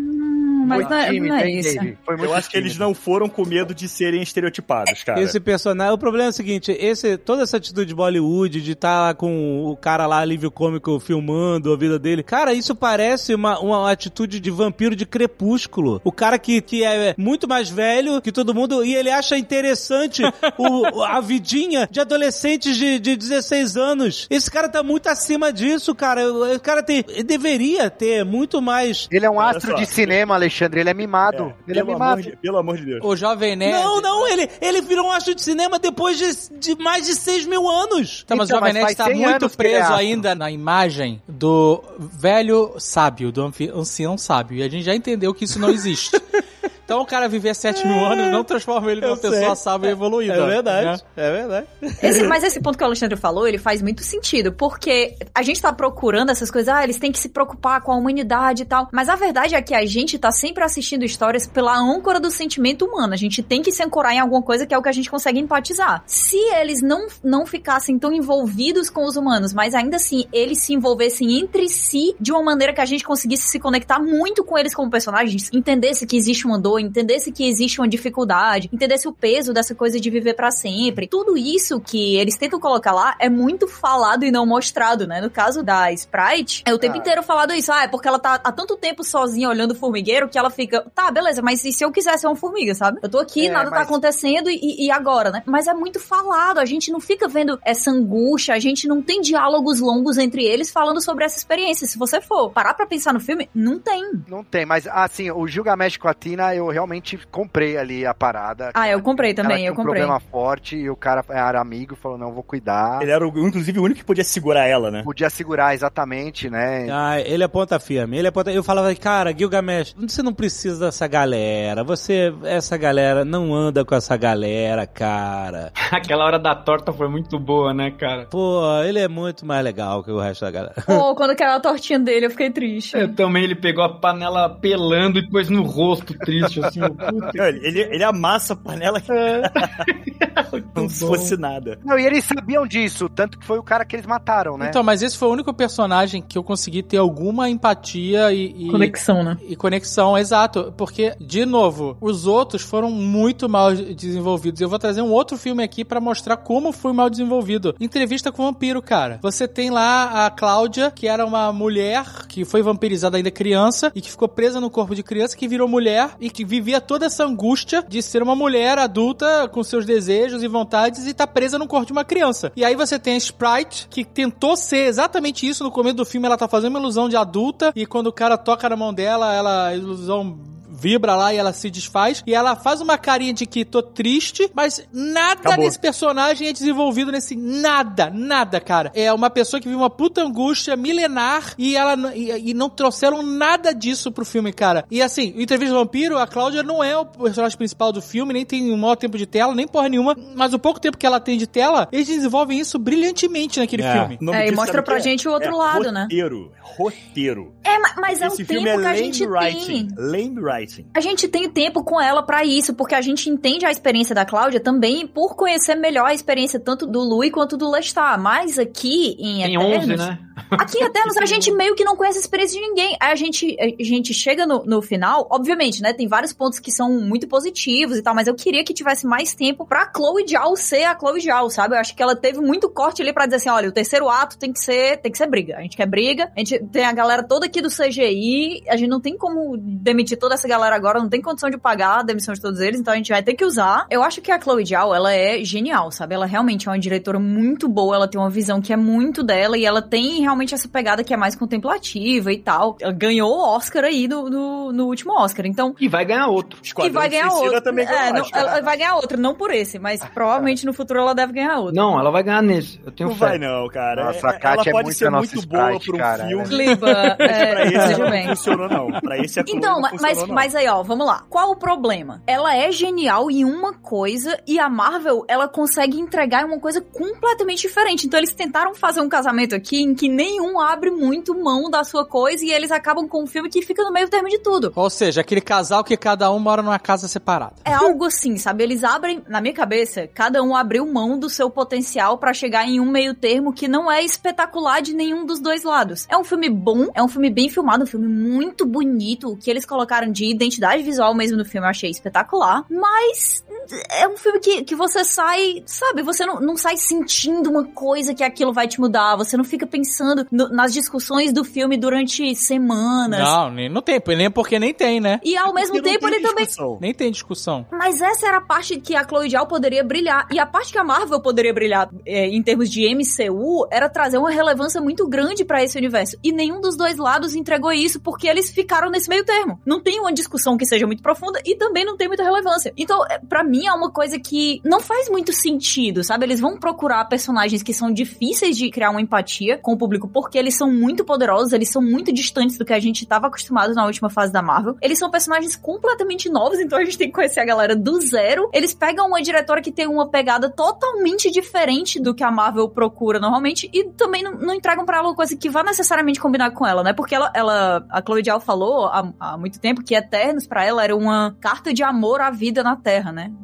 Carta de amor ao planeta Terra. Eu não senti tanto isso. Então, pra mim, o problema do filme não é que ele seja ruim, porque ele não é um filme ruim, é só que ele não escolhe o lado que ele quer ir. Mas ele entrega tudo maravilhoso, Cat. Não entrega, Elias. Ele entrega meio é. termo de tudo. Ele entregou Você tava quem? carente, cara. Você tava carente, Liers, de ver Supergrupo. Tem várias coisas que merecem ser elogiadas nesse filme, mas também tem algumas coisas que merecem ser criticadas. Normal. 50%. E, e vocês estão falando da Cersei aí, que ela era sensal e tudo mais, mas a gente tá esquecendo um negócio muito importante aqui. O Crow, mano. Ninguém Calma, falou do calma. Crow. No final, no final, ela vira pra Sprite e fala: Você não quer virar humana, não, sua X9 do caralho? Caso você morre. Nossa, cara, mas você sabe tem um motivo pra isso, né? Então, você vai morrer daqui a 80 anos e parar de encher a porra do meu saco. Não. É, Na verdade, foi isso ele que ela só- pensou, cara. O motivo não é isso. O motivo é que você é uma criança, você vai crescer e a gente não vai poder botar vocês nos no outros filmes. O próximo Mas filme é- é... lógico. O próximo filme dos Eternos daqui a 5 anos. Essa menina vai estar com 20. Vai estar jogando basquete na NBA. Todas as crianças crescem absurdo agora. Cara, quando essa garota fizer 18 anos, eu tenho até medo, velho. O Alto do Lost, os, os moleque do Stranger Things, tá tudo gigante. Essa menina Sprite, por isso que eles fizeram esse final Peter Pan lá de, sabe, Pinóquio, né? Na verdade nem é Peter Pan. Eles citam Peter Pan no filme, é, mas esse final é Pinóquio. É, real boy, real human. É, vai ser uma garota de verdade. Vai E pra agora, Se ela escola. pegasse a faquinha e matasse ela na hora, né? Pronto, você virou mortal agora. Pá. Maluco, depois de 7 mil anos se matricular na escola, parabéns. É, não. Sete mil anos, maluco. E você vai estudar o quê? Sério. É, é absurdo. Esse filme é absurdo, cara. Não, David, David. Cara, eu quero Cara. entender essa relação de. A menina tá adolescente a vida inteira lá. Ela quer conhecer a galera, entendeu? Ela quer socializar ali, David. Ela... Olha, eu vou dizer uma coisa pra vocês. Esse filme, ele me faz acreditar que a gente morrer é a melhor coisa que acontece com o ser humano. Porque ser imortal te transforma num otário, pau no cu, sem motivação nenhuma. Você fica estagnado a sua vida inteira. Ué, mas esse é o tema de todas as histórias, de- Não, inclusive do cara. Senhor dos Anéis, cara. Os Olha elfos só. é isso aí. Olha só, olha só. eu ia adorar ser imortal, mano. Não ia não, cara. Quero Cara, ali essa qual a imortal relação. é uma coisa que a Terra realmente não tá preparada. Eu quero entender a relação de imortalidade com o segundo grau, cara. Deve ser uma parada muito boa, não é possível. Crepúsculo, os caras estavam 300 anos no segundo grau, cara. Não é possível, Ah, cara. de, ô, ô, ô, É a obsessão com a juventude. Não é Lembra do teu colegial, Rex? A gente vive no mundo de homeschool, Catiuxa. Ah, mas será que tá funcionando? Não tá. Não tá funcionando, mas pra você que é um imortal de 7 mil anos, que vai ver agora só mais 80, que tem que fazer alguma coisa da sua vida. Vai perder tempo estudando? Passar parte dele né, aprendendo tudo que você já sabe. Nada, ela vai ser a melhor da sala ali, vai tirar. É, você E- tem como detalhe, brilhar na escola, ela fica humana, sentindo o fedor sendo- dos outros. Ela virou humana, mas sendo Eternal, tá? Então, tipo assim. Piada fraca, é só uma piada fraca ela falar assim, "Ah, agora quando eu tiver tempo, no... pau no seu cu. É, É, isso. é o- Pau no seu cu. É o campeão, é campeão do CBLOL, vai jogar só no bronze agora. Dependendo morar- do servidor, ele só joga no bronze mesmo. E detalhe, ela foi morar com um cara rico de Bollywood, ou seja, ela não precisa estudar em colégio. É uma piada muito fraca, é uma piada muito fraca. É porque as coisas de imortal ela já fez, agora ela quer abraçar a irrelevância. Não, agora ela comprou um iPhone, cara. Ai, É. Foi isso que ela verdade, fez. agora ela comprou um iPhone pra acabar Ela- com, TikTok. Acabar com a saúde mental dela, ter ansiedade, tá ligado? Ela é isso tava que ela Tinder. foi fazer. A Exatamente. Ceci era, era Instagrammer. É, Passava o dia TikToker ali, viu? Passava Fazendo filtro, filtro no, no Icaris. Coisa. ma- É verdade. Filtro de velho, né? Ainda pegou um- um filtro de 5 anos atrás, Deus me livre. A gente não vai falar do vilão, que é o céu do Dragon Ball, que foi evoluindo. Ah, é É, irrelevante. pra tu Cara, ver. ele é tão irrelevante no filme. Nossa, o vilão do filme é muito whatever, qualquer coisa, cara. Cara, ele virou um sushi no final. É, ele é relevante. Não, e ainda botaram um ator bom pra fazer, que faz Não, o elenco e- todo é muito bom, cara. Calma, o elenco todo é muito calma, bom. calma, calma. Não, é, é. O elenco Ah, é bem cara, bom. O, o ator que faz ele não é o garoto que fez o Witch? Você tá falando que o Jon Snow, que o Kit Hagatonga, é um bom ator. O Ele é bom, Kit ele é bom. Ragatanga. Não, Não, é, cara, cara. Kit é Harington é bom, vai. Ele, Ele é, é fofo. bom, ele não é ele é simpático. A gente sabe que ele é Não, bonito, mano. O roteiro dele ficou horrível. Esse negócio da girafa foi de lascar, cara. Eu juro que eu tentei procurar alguma relevância na piada pra ver se realmente tinha alguma Não coisa tem, que eu já tinha cara, lido em alguma revistinha nada. e não tem nada. Não é tem nada. só. A gente Por isso que falou eu das- falo que a Chloe não pode ser genial, cara. Ela não escreveu essa piada achando que era bom, cara. Não é possível. Não, mas quem falou que o roteiro é dela, pô? O diretor aprova muita coisa, amigo. Ela tem que saber o que ela vai botar. O roteiro não é só dela, não. Tem outros três ou quatro pessoas envolvidas no roteiro. A gente falou das piadinhas da DC ou não? Caraca, DC. Ai, caraca. Não, tem várias referências. Batman. A gente, Ah. na hora que ele falou do mordomo, na hora que ele viu o King É, é Mordomo, bom, é muito bom, cara. eu achei isso maravilhoso, gente. eu achei Se a incrível gente não também, falar cara. disso, vão xingar a gente. É isso, as personagens do, do universo Marvel leem quadrinhos da DC É, tá e, falado, tá dito. e os Pronto. da DC leem quadrinhos da Marvel. E nós lemos dos dois. Eles não falaram de filme do Zack Snyder, né, cara? Porque daí eles iam ter que interferir, né, cara? Tudo tem limite. We're Eternals. You can't outrun who you. E aí tem um outro momento, cara, que eles, eles resolvem assim: não vamos explorar nenhuma forma a profundidade dos personagens, nem coletivamente, nem individualmente. Alguns poucos foram explorados, como a gente falou aqui, o, o Fastos e tal, até a própria Tina e, e o, o Gilgamesh, a gente tem um pouco de percepção de profundidade e tal. Mas quando a Cersei descobre que eles não são humanos, não são criaturas vivas no sentido como a gente conhece, eles são robôs feitos, e ela conta isso pra galera, eles deixam pra lá foda. Eles ignoram isso, cara. Era assim, ó, você não é uma criatura orgânica que nasceu no planeta tal e que tá aí e é super poderoso e tá defendendo outras criações e não. Não, não, você é um robô. Você é um replicante, né? Você não evolui, você foi construído com uma função muito específica e a cada ciclo de tempo você é rebutado, você deixa de ser quem você é e você volta a, a existir numa espécie de reencarnação cibernética e tal. E eles simplesmente fala assim: caraca, e agora? Eles meteram pode crer. Não, mas, não, mas alguns sim, mas outros não. Por exemplo, o famoso o, segue o baile. O Fastos não, Pode cara. O, cara. o cara falou, não, então beleza, vamos mudar essa parada aí. Não, não quero. Pois é, esse que tinha que ser um gancho pra ele ele não se tem como mudar o fato entendeu? dele ser um robô. Tipo, ele já. Então. é, não tem o que fazer. Mas, cara, a sua percepção de 7 mil anos de vida muda completamente. Pois é. Você lembra de Westworld, primeira temporada, segunda temporada, quando eles se dão conta de que que eles são e quais são as possibilidades deles e tudo mais? Eles já tinham muita possibilidade, eles tinham poderes, eles tinham vida eterna, eles não estavam perdendo nada. Sim, mas você viu como era importante Igual os de ele- Westworld. Westworld eram robôs presos. Mas nisso aí tu só acaba concordando com o ponto de que era melhor não colocar isso porque não tem como trabalhar, não faz diferença. Não, então, mas é, exato, não faz diferença nenhuma eles, eles para eles ali. Marcelo, lembra que a, a preocupação deles qual era? Quando eles veem que a Atena tem aquela doença que os Eternals têm, que quando eles são muito. renascem com frequência, eles têm um problema de acúmulo de histórias e memórias que dá um- uma treta ali e eles param de funcionar. Dá tipo um tilt. Aham. Você viu que a opção que eles falam pra ela é: olha, a gente vai apagar a sua mente e você vai começar do zero. E aí todo mundo fala: cara, não, você tá maluco, você vai deixar de ser quem você é, o que você se tornou, a pessoa que você é por causa disso. Então, esse que tinha que ser o gancho pra eles se revoltarem contra os celestiais. Não, eu não quero ter que começar tudo do zero. Eu, eu gostei dessa pessoa que eu sou há 7 mil anos. A, a- a- É, mas isso a Tina fala, né? Ela fala. eu quero continuar. Isso é que tinha Não, que ser o gancho. eles não brigam, eles. falam, não vai Sim, ter formato sim, de eles- C2 ponto aqui não. Eles brigam por isso. E aí, quando eles descobrem que eles são uns robôs, uns replicantes, que vão ter que ser reencarnados de novo, aí que ele- eles ignoram isso? Não, mas eles entendeu? não ignoram, porque eles vão combater os celestiais, ué. Sim, esse que tinha que ser o gancho pra eles se revoltarem. E a Cersei ainda fala assim, ah, então, e não, eles não vão combater Celestial não, o que eles falam no final lá que a verdade os libertará, é que eles vão libertar outros é, eternos, mas... É, né? Nesse momento aí da briga da Tina, eles estão em- no México lá, né, gente? Que é no momento que eles se separam. Então, mas a, a questão é, eles mostram aqueles filminhos antes de atração da Disney, sabe? Você fica assistindo na fila.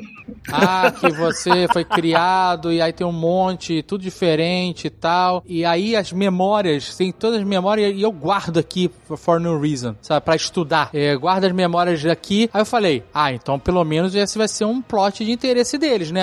Eu quero minhas memórias, eu quero toda a minha existência de volta, vou atrás disso. Mas no final do filme, quando eles falam a verdade os libertará, eles nem estão pensando nisso. Isso, essa informação nem existe pra eles de, ah, vamos lá, vamos lá buscar nossas memórias, vamos ser quem nós somos de verdade. Ah, mas aí pode ser um plot que eles podem usar. Eu acho que eles podem usar. Mas aí é fanfic. Não, tudo bem, eles, eles podem ou não usar. Não, Rex, tu não tem como argumentar isso não, depois de tudo Porra, que tu fez aqui. Não, porra, eu tô levantando a bola igual, sabe? Se não foi explicado, os caras não tiveram interesse em fazer, a gente imaginar o que eles vão fazer é querer dar crédito pra valer Não, é mas o, o fato deles saberem qual que eles vão ser rebutados daria o gatilho pra eles lutarem por aquilo. Mas eles já iam lutar por aquilo por causa dos humanos. Pois é, mas eles não tinham que se importar com os humanos. Essa é a história. Então, mas esse foi um bom argumento que o Marcelo trouxe, porque no final do filme, um dos possíveis motivos deles impedirem que o Celestial nascesse era, ah, eu não quero deixar de ser quem eu sou, por exemplo. Exato. Mas é isso mesmo que eles estão indo atrás. Sabe, mas aí eles. Aí o filme nem tem coragem de assumir essa faceta dos personagens. De, ó, vamos lutar não só pelo, no caso do Fastos, na minha família e tal, ou pelas pessoas da Terra, que eles pouco se importam, essa é a realidade, mas por eles mesmos. Vamos lutar porque eu não quero deixar, eu não quero ser rebutado, não quero deixar de existir desistir, sabe? Recomeçar e, e- e eu fui embora. E esse era um argumento que poderia fazer sentido naquele final. E eles não trazem. O filme foi covarde nesse sentido de, de, de querer botar esses caras como egoístas e, e- e, sabe? E que pouco se importam pelas pessoas. Ah, não, vamos salvar as pessoas. Não, não era. Porra nenhuma. Mas não é, mas, mas Dave, é igual uma carona. Você já tá indo no lugar. O cara aí com você ou não, não faz diferença, entendeu? Você fala, não, sobe aí então, eu te levo. Marcelo, gostei muito do seu argumento, mano. Porque exatamente- Eu, eu não pego carona com estranho. É, quem te conhece sabe que tu pega. Mas eu acho muito que é o que o Marcelo falou, velho. Obrigado. Liba. Mas é, mano. que lindo vocês. Até o final de hoje vocês vão gostar do filme, velho. E acabou. We're Eternals. You can't outrun who you really are. Eu tenho outra parte do filme que eu tenho que sugerir pra tirar aqui. Vários momentos do filme que a gente ganharia alguns bons minutos. Toda a participação do Kit Latura lá, do Kit Harrington. Esse cara, o, o cara tava no filme, apareceu no filme fazendo piada de girafa só pra ter um easter egg. Vai se De graça, fuder. tá de graça. Não, não, meu irmão. Por incrível que pareça, a gente sabe que a participação dele no filme é boba. Não, não é. Não, não faz sentido ele estar no filme. Não, é boba, é pequena, não faz sentido. Mas eu vou dizer o seguinte: pro que a Marvel, pelo menos o que a Marvel for fazer, pegar qualquer gancho do que é o personagem nos quadrinhos, ele vai ser muito importante. Mas foda-se. Não vai, mas nesse Foda-se. não- mas- Faz em outro filme. Ou não É. faz. Rex, tem 10 caras. Eu sei, mas é porque eu sei. Dentro desse filme não dá, cara. Não cabe. Bota esse cara no filme Doutor Estranho, bota esse cara no filme da Feiticeira Escarlate, do Homem-Aranha, da puta que pariu. E tem 300 séries também, né, gente? Exato, e fica com esse idiota falando aí, eu queria ser uma girafa, uma girafa. Eu ficava imaginando pegar a girafa, coitada da girafa, vai enfiar no cu desse filho da puta, pra cabeça da girafa sair pela boca dele. Caraca. e aí você... Ele vai ser ressuscitado depois, Dave. Tá tudo bem. Nossa, cara, que perda de tempo de tela, pra nada. A gente não tem tempo. que não tem coração. Olha o Dave querendo sodomizar com uma girafa o Jon Snow, cara. Não, mas porque o Jon Snow, a gente já passou por muita coisa com ele, Marcelo. Você deveria saber. Não, mas ele era um coitado. A gente fica sem tempo das coisas acontecerem com calma e aí tem que chegar no final pra Sprite chegar pra Cersei e dizer assim, Cersei, eu sempre te invejei. Mostra ela invejando, não precisa ela chegar e dizer assim, eu te invejo. É, exato. Nossa, então, mas isso, raiva. mas isso é não deu tempo, Mas eu cara. posso falar uma coisa? Você falando isso assim, eu entendo o que você tá dizendo, porém, essa síndrome de Peter Pan que me é peculiar, né? Assim, né? Na minha vida. Pode abrir o coração, Marcelo. Pode falar, fala. A gente tá aqui, nós todo mundo amigo aqui. A gente é humano, Marcelo. Cara, mais ou menos, mais ou menos. Cara, eu sou um cara extremamente nostálgico e, e- e gosto, lembro com muito carinho da minha infância e tal. Então, é, e, e coleciono bonequinho até hoje, todo mundo Ah lá. sabe e tal. Enfim, e- então, assim, eu não notei que isso pra ela era um problema. E quando ela trouxe que isso era um. Porque assim, pô, beleza, ela é jovem. Eu, eu não, eu não me liguei, eu não tinha pensado nisso. Porra, realmente, ela não fica adulta, ela não pode se envolver amorosamente com ninguém, ela não pode ter uma família, ela não pode ter nada. Quando ela fala isso lá no final, aí que eu me. Pô, sabe, a ficha caiu assim, eu falei, Mas ela já tinha falado mesmo. com o Kingo antes. Ele já tinha dito que ela era apaixonada pelo Icaris, que ela invejava a Cersei, Mas que ela bem, mas eu queria não tinha crescer. associado a questão dela ser criança ou não. Tipo, pode ser que eu tenha só simplesmente ah, ignorado isso, enfim, sei lá. Mas eu, eu achei que quando ela disse realmente, e quando ela foi com o Icarus, porque quando ela foi com o Icarus a primeira vez, a primeira vez não, aquela vez lá no final, eu falei, bom, beleza. Esse é outro clichê que não me entregaram. Eu achei que ela ia tava levando ele na lábia pra ajudar a galera, a família no final. E não, ela Também realmente achei que ia rolar isso. ela Legal. realmente tava com o cara, entendeu? Então, mais um clichê aí que eles subverteram. Então, Tu gosta, eu Marcelo, de quando subvertem tuas expectativas? não- Depende, né, cara? Não, eu tô só pra, só Não, curiosidade. Depende, depende.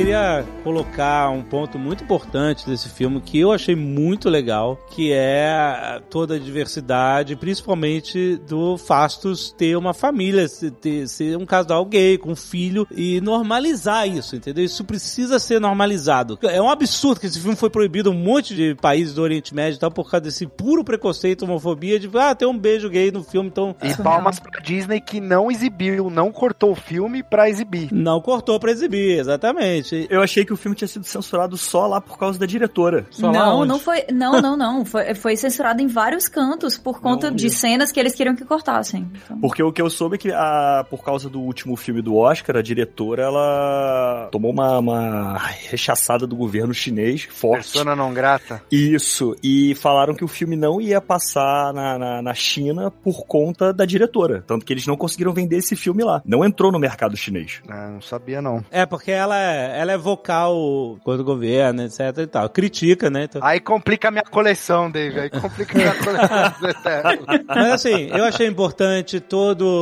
o elenco super inclusivo. A menina que fala na, na língua dos sinais, você viu que teve um aumento enorme de procura por aprendizado. Nas buscas, né, cara? Ai, foi incrível isso. Sabe, isso, isso é muito importante, essas coisas aparecerem, porque elas são muito socialmente invisíveis, entendeu? E as pessoas só vão conseguir romper preconceitos quando elas entenderem e virem é, mais situações como essa. Tipo, Fastos tinha uma família amorosa. Não, não- é, ali era amor puro, amor e amor, entendeu? Então as pessoas é, enxergando isso, assim, é, a, a semente pra gente derrubar o preconceito é as pessoas entenderem. Era o núcleo humano dos Eternos, inclusive, né? Exatamente, isso é humano. Ele foi como se fosse o Gavião lá na- no Age of Ultron, que eles foram pra casa da família do Gavião, lembra? Na, na fazenda Ah, lá. a parte do casal que eu mais gosto. Ele. o Não, mas é, eles fizeram isso pra humanizar os caras. Não, tem esse cara aqui que ele tem tudo a perder, né? Ele tem uma família. Apesar de ser ausente pra caralho. Pai ausente pra caralho. Né? Mas ele vai levar as crianças pra Nova York no Natal. Eu acho que o arco do Fastos, apesar de eu ter implicado um pouco, de parecer muito, muito simplificado, com a simbologia dele só perceber, com a bomba atômica estourada e tal, tudo bem. Isso é pra, é pra simbolizar que ele tinha uma boa intenção e que a humanidade foi e corrompeu tudo, né, etc. O que aconteceu com tudo, né? Então, mas esse cara, eu quero interromper aqui só pra dizer que ele viu o ser humano fazer isso com as invenções dele ao longo dos Eu, eu, milênios. eu sei, eu concordo, eu concordo. Por isso que eu falei que é meio simplificado ele ter esse snap só. Ah, não pode usar snap, né? Ter esse estalo. não, não pode. Pode. Não pode, não pode. Epifania. Epifania, muito obrigado. Depois daquele evento, etc. Mas, a partir dali, quando ele larga, ó, parei com tudo, eu vou viver a experiência humana e tal, é, ele se torna um personagem muito mais interessante. Pra você ver, isso torna os personagens interessantes. A conexão deles com a humanidade, a percepção do erro, a, a, sabe, a busca por consertar os erros, né? Isso faz dele, mesmo sendo um robô de milhões de anos e tal, não sei o que, tá, torna ele um, um personagem interessante. Então eu queria proteger nessa destilação toda de ódio e tal. Não, de- do senhor, Não, do senhor. não, Aqui não, não. tem ódio, não. O senhor. Não, não, é porque eu não gostei. É, Eu, expliquei, mas olha só, eu não, é só ódio, eu tô expli- tentando argumentar do porquê que eu não, não me não afeiçoei a maioria dos personagens. Mas assim, dentro disso tudo, essas cenas, essa atitude da diretora e do roteiro, etc., eu aplaudo de pé e acho mais importante, porque eu lembro que, cara, o Aquiles, lembra do filme Troia? Aquiles, ele tinha um amante Patroclus, não? isso. O Heitor mata o amante dele e isso deixa ele furioso e aí que ele vai lá e mata o Heitor. No filme Troia, eles não tiveram coragem de fazer isso. Ele era o primo dele, sabe? É. Então tá na hora de Hollywood normalizar, gente, famílias, sabe, de todos os tipos, de matizes e espectros, entendeu? É, Uma coisa massa desse filme é que é realmente um elenco muito diverso e cada vez mais, quanto mais a gente tiver esse tipo de, de elenco, menos a gente vai notar que isso é um assunto. Vai ser só o normal, vai ser só o comum. Exato, o normal, isso aí. E esse arco do Fastos, pra mim, ele foi incrível, porque na verdade é um jeito que a gente também enxerga muito a humanidade, né? Quando a gente olha em larga escala a humanidade, é tanta monstruosidade, é tanta coisa terrível, é tanta guerra, é tanta escolha escrota, que a gente acha que não tem salvação, que não tem jeito. Mas quando a gente vai pra pequena escala, pra nossa família, pros nossos amigos, pras pessoas que a gente se importa, a gente vê tanta bondade, a gente vê tanto potencial e a gente se apega tanto. Ele, pra mim, teve o arco mais humano de todos ali. Eu assumo que eu sofri um pouco com o Icaris ali. Eu, eu- foi um personagem que eu gostei. Não é possível. Não. quê? Não é, é inacreditável. Rex, isso é incrível. Incrível. Sério? É, ó, até pra mim que amou o filme, isso é difícil. Deve ser coisa de gente musculosa. Eu não consigo. Eu, metade do filme, eu não sabia se o Icarus era o Jon Snow. Eu tava, é o mesmo cara? Eu não tô entendendo. É esse cara, é o Jon Snow? Eu não sabia se era o mesmo personagem.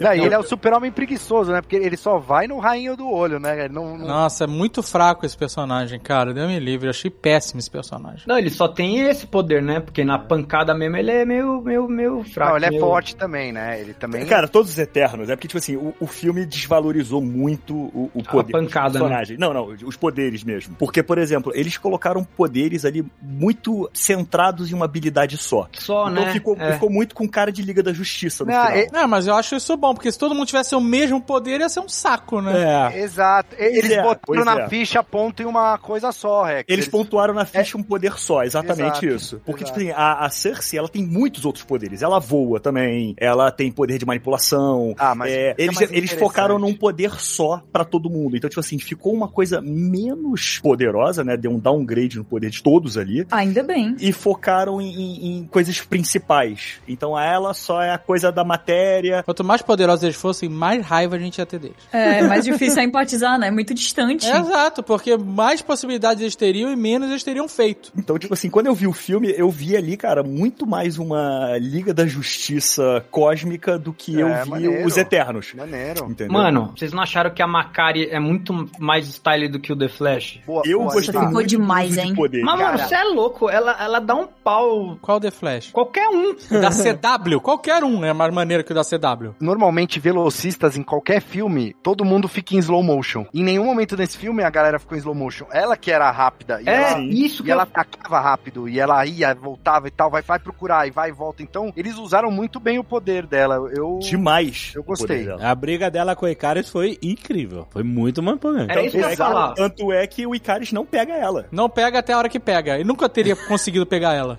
Essa é a realidade. Ele não consegue acertar ela. O que, que ele faz? Ele usa a força dele pra bater no chão. Quando ele bate no chão, ela tem que usar o chão pra correr, ela desestabiliza. É aí que ele acerta ela. Mas, tipo assim, ele não conseguia ver da onde vinha o soco. Tanto que ela segura o cara sozinho por um tempo. Até a galera exato, se reunir, exato. chegar, era ela que tava ali. Ele que aproveitou o terreno, pô, pô, se ela precisa de chão pra pisar, pô, acabou o chão. Aí é que ele consegue derrubar ela. Mas até isso acontecer, pô, a mulher enfia ele na, na montanha, no, de Não, na e, porrada e da a, e a lava. Tina também, apesar que eu já reclamei da Angelina aqui, que eu realmente achei ela muito canastro, todo o jeito que ela olha, em todas eu as achei, cenas. eu achei ela muito foda, O- desculpa. só que assim, o poder dela e a Eu não sei porque vocês odiaram. Ah, mas tu gosta de Cavaleiro do Zodíaco, né? O, o- Ah, mas eu não sei porque que vocês É, odiaram Wiki, tanto é ela. isso aí, Dave. Eu, eu jamais imaginei que você ia falar isso. Eu amei ela porque ela é, ela parecia, desculpa, é isso mesmo, vocês me conhecem e é isso, mano. Não, Gente, ela é, o- é- ela é o Wiki, cara. Ela é a meio outsider. Ela é a Mulher Maravilha, cara, pelo amor de Deus. Não tem nada a ver com a Mulher Maravilha. Nada a ver. Ela é total Mulher Maravilha, cara. Não é, Desculpa. Não é, Rex. Total, Não é. Mesmo o conceito de porrada, de luta, de arma. Não.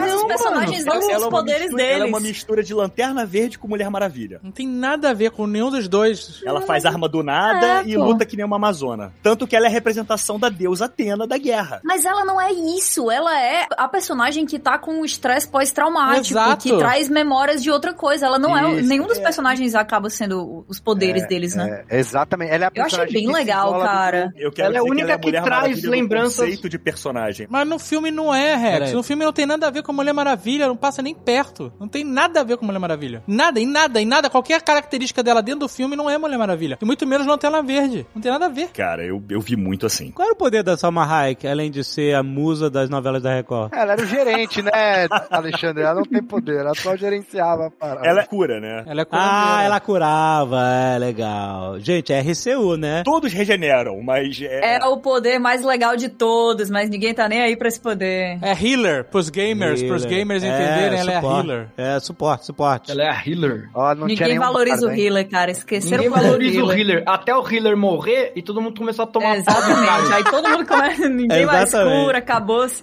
E o problema é que o, o Deviante lá roubou o poder de heal dela, né? É, aí no instante todo mundo nota, bah, agora, agora o cara tem redução de dano aí, É. tudo mudou. Ué. Ué, e agora? Na hora que a Tina deu piripaque, ele tava matando todo mundo e ela tava viva a Ajak ainda, né? Aí ela saiu curando todo mundo. Aí depois, na hora que ela morreu e o Icarus estava do mal, aí não tinha quem curasse. Aí o, pau- aí o bicho pegou. Ah, mas o Icarus não matou ninguém também, aquele merda, né? Não fez nada. Mas porque não ele quis, não né? queria matar, ele só queria atrasar a galera. É, não, ele ele queria quis atrasar. mal o Druig, eu achei que ele tinha matado cara. Não, não. É que ele eles já tinham um problema de terra. Antigamente, né? Isso é problema de família. Eles já tinham um problema. É, ali, o- ali virou uma coisa de Batman Super-Homem. É, É. exatamente isso. O negócio é que todos os personagens, ele tem alguma coisa que define o que que eles são, né? Mas eh, eles meio que esqueceram da Cersei, né? Porque a, a coisa dela é se importar com a humanidade. Ela realmente é, é- é o coração. É, a E eu gosto Planeta. tanto da, da Gemma Chan, a atriz, mas deram um, um personagem pra ela que ficou tão sem sal, né? Nossa, é chatíssimo. Essa... Ó, eu queria Mas é porque ela é muito bosta pra alguém ligar pra ela, né, Cat? É sem sal, meu. Ela parece o frango daquele turco lá da- do Instagram.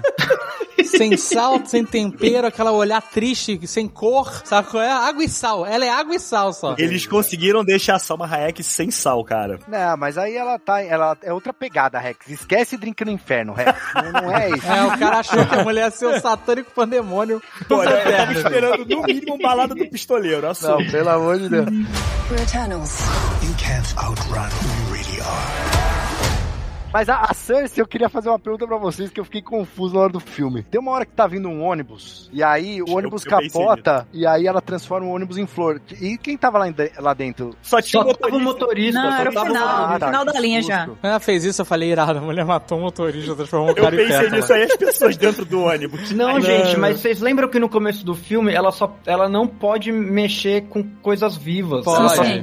pode, ela só pode. transmuta coisa que não é viva. Que aí no final que ela transmuta o deviante, Não, mas ela mexe na aí ela, os terra, falam, na nossa, planta você né? agora Não é vivo, né? É poder." inteligente. Então, mas o motorista aparece, ele sai do meio das pétalas. É, Essa- que aí depois Ah, que vi, esse, que aí que se revela que ela tem o poder pra talvez conseguir mexer com o celestial, né? Esse celestial morto vai virar atra- atração turística mole, hein, também. Ali saindo do mar, então, a É cabeça. Pandora ali, o novo, novo Pandora da Vai virar Disney. hotel. É o gigante lá do Love, Death and Robots. Pelo que mostrou, aquilo ali virou. É, é mármore, né? Sei lá, O Rex, não mas, mostrou assim quando ela levantou a mão, assim. mas vai É, virar parque mármore. de diversão, Mármore. certeza. aquilo ali. Parecia mármore. Daquele Não, quem já fez reforma sabe que aquilo ali vai ser vendido. O quê? Com certeza. Vai, vai- tudo vai ser de mármore, que é tanto material que sobrou ali. Pra mim foi a melhor parte do filme. Achei muito foda o Celestial saindo do mar. É bonito, né? E, tipo, a solução deixar essa marca na Terra agora no MCU pra sempre, vai. E, e ver- e já imaginar o que vai acontecer. E você, mas você viu futuro. como esse celestial tava galado, né? Que ele saiu, ele tava choco, né? Ele tava, ele tava, ele ele tava tava cansado, ele muito tava devagar. cansado. Quando Ele a mulher tava. teve a visão lá do que acontece, o bicho sai explodindo tudo. Foda, não dá nem tempo. O cara arregaça o planeta e, e é isso, acabou. Não, e ele sai durinho, né? Ereto, parecia um G.I. Joe. Esse aí, meu, amor, saiu só a mãozinha assim, só meio olho pra fora, tava muito zoado, tava muito 12 horas ligado, 12 horas desligado, saca? Que o vídeo da mulherzinha tava em dois- duas velocidades, Dave. Por Deixa eu fazer uma pergunta sobre esse celestial aí. Ele tá dentro da Terra, né? Sim, no núcleo Ou da ele tá Terra. galado? Não, ele tá meio, ele tá meio mole, ele tá meio gema, meio, meio chocado já. Ele tá chocando ao longo de 7 mil anos, ou mais, né? Não, mais, milhões de anos, é. Não, mas só começa a chocar mesmo quando tem vida inteligente. Isso aí. Lá dentro, ele ainda é uma gosminha? Ou, e lá fora ele tá durinho? Ou ele tá durinho dentro da Terra? Cara, o que tá acontecendo aqui? Calma aí, é, faz sentido que eu vou chegar lá. Chega lá então, Liba, chega, vai. Tia, é melhor, é melhor tu chegar logo lá, porque...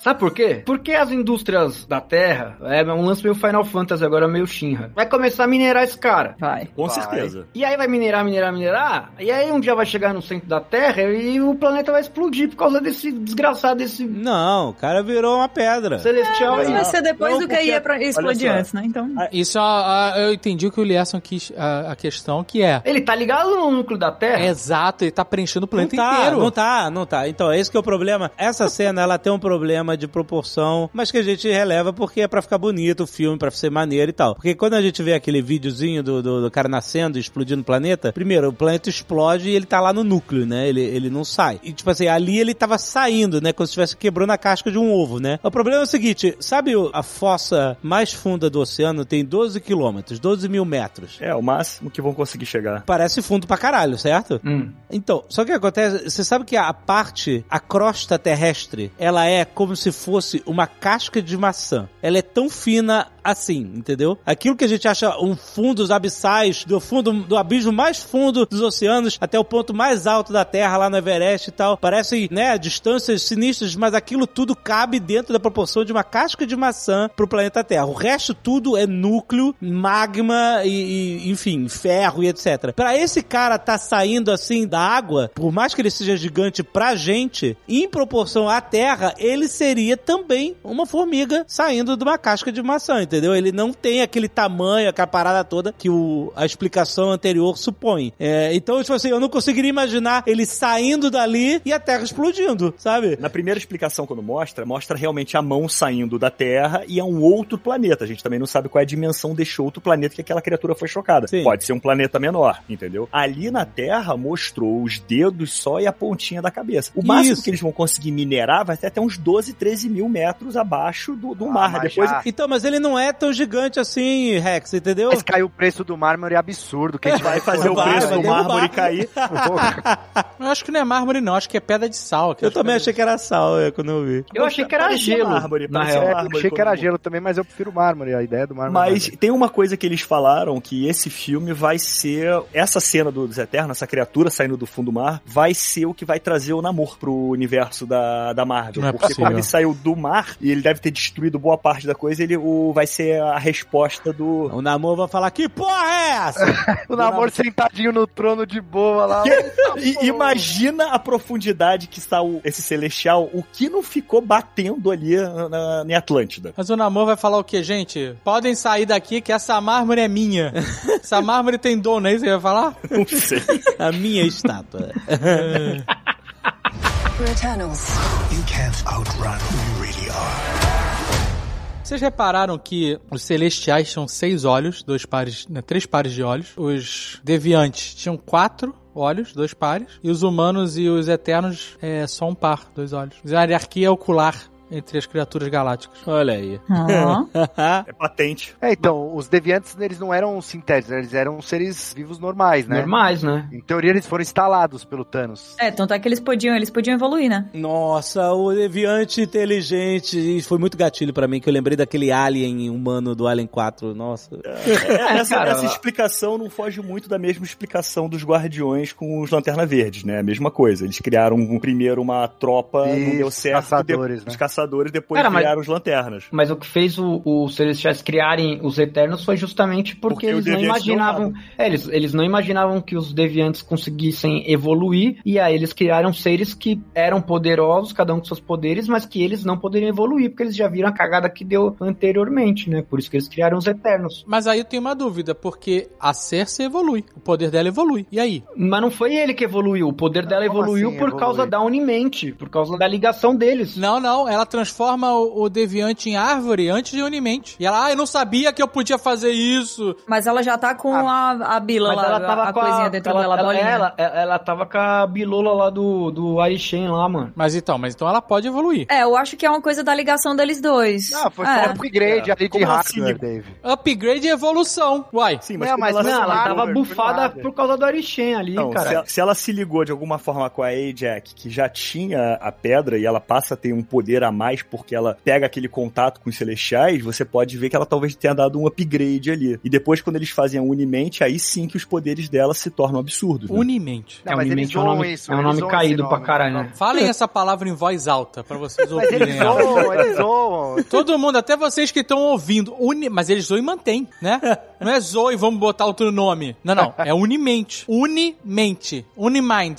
É o universo do Blip, cara. É instalada, porque, né? Não, em É o todo nome canto de- tem. é o- Lembra é o do Blip? Está traumatizado com o Blip? Homem-Aranha acabou com a seriedade do estalo do Thanos, cara, com essa história de Blip. E não tem volta.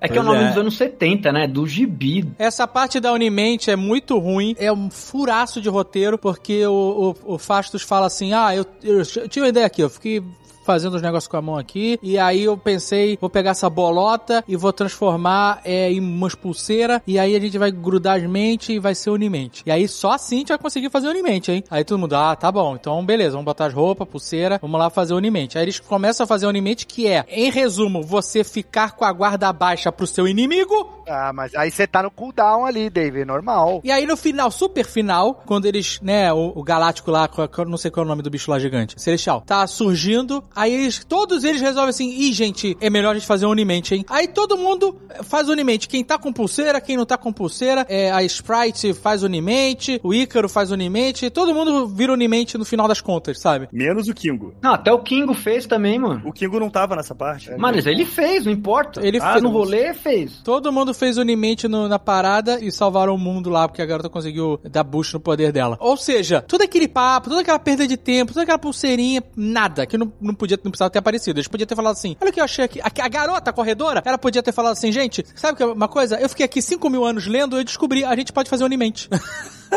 Sabe qual é? Porque no final eles fizeram Unimente. Ninguém chegou lá e colocou uma pulseira na Sprite ou no, no Icarus pra eles fazerem uma Unimente forçada, sei lá o quê. Mesmo porque eles se deixam participar da Unimente. Eles se entregam pra Unimente. Será que ele não é mais forte que eles, não? Então não precisava de pulseira. É, naquele eu achei momento, que era isso, porque em nenhum momento o Icarus ia querer participar dessa É, palhaçada eu achei que aí. era uma parada da... Prog... é. Não, ele se entrega, ele deixa, ele, ele vai, ele abre os braços e deixa a Unimente fluir. É, ele é- meio que é, se junta, né? Ele é... Uma parada que a gente comentou aqui já, mas que, é, que a gente não falou exatamente é o Thanos. Ah, a gente não pode interferir, não sei o que lá. Só que assim, o Thanos fudeu o rolê dos, eter dos celestiais na, no universo inteiro, cara. Mas o Thanos, ele é um deviante, pô. Não, mas ele não, não é dito. Não, Não, não é dito o, isso. o- Ele é- o Thanos nunca foi deviante, cara. não, Ele, ele, é sim. Não, Ele- o ele Thanos, ele é... da lua de... Ele é de Titã. Mas, mas ele, é um tem, deviante. ele tem Não, DNA não é deviante. deviante, cara. Mas o irmão do Thanos que aparece não é, não é eterno?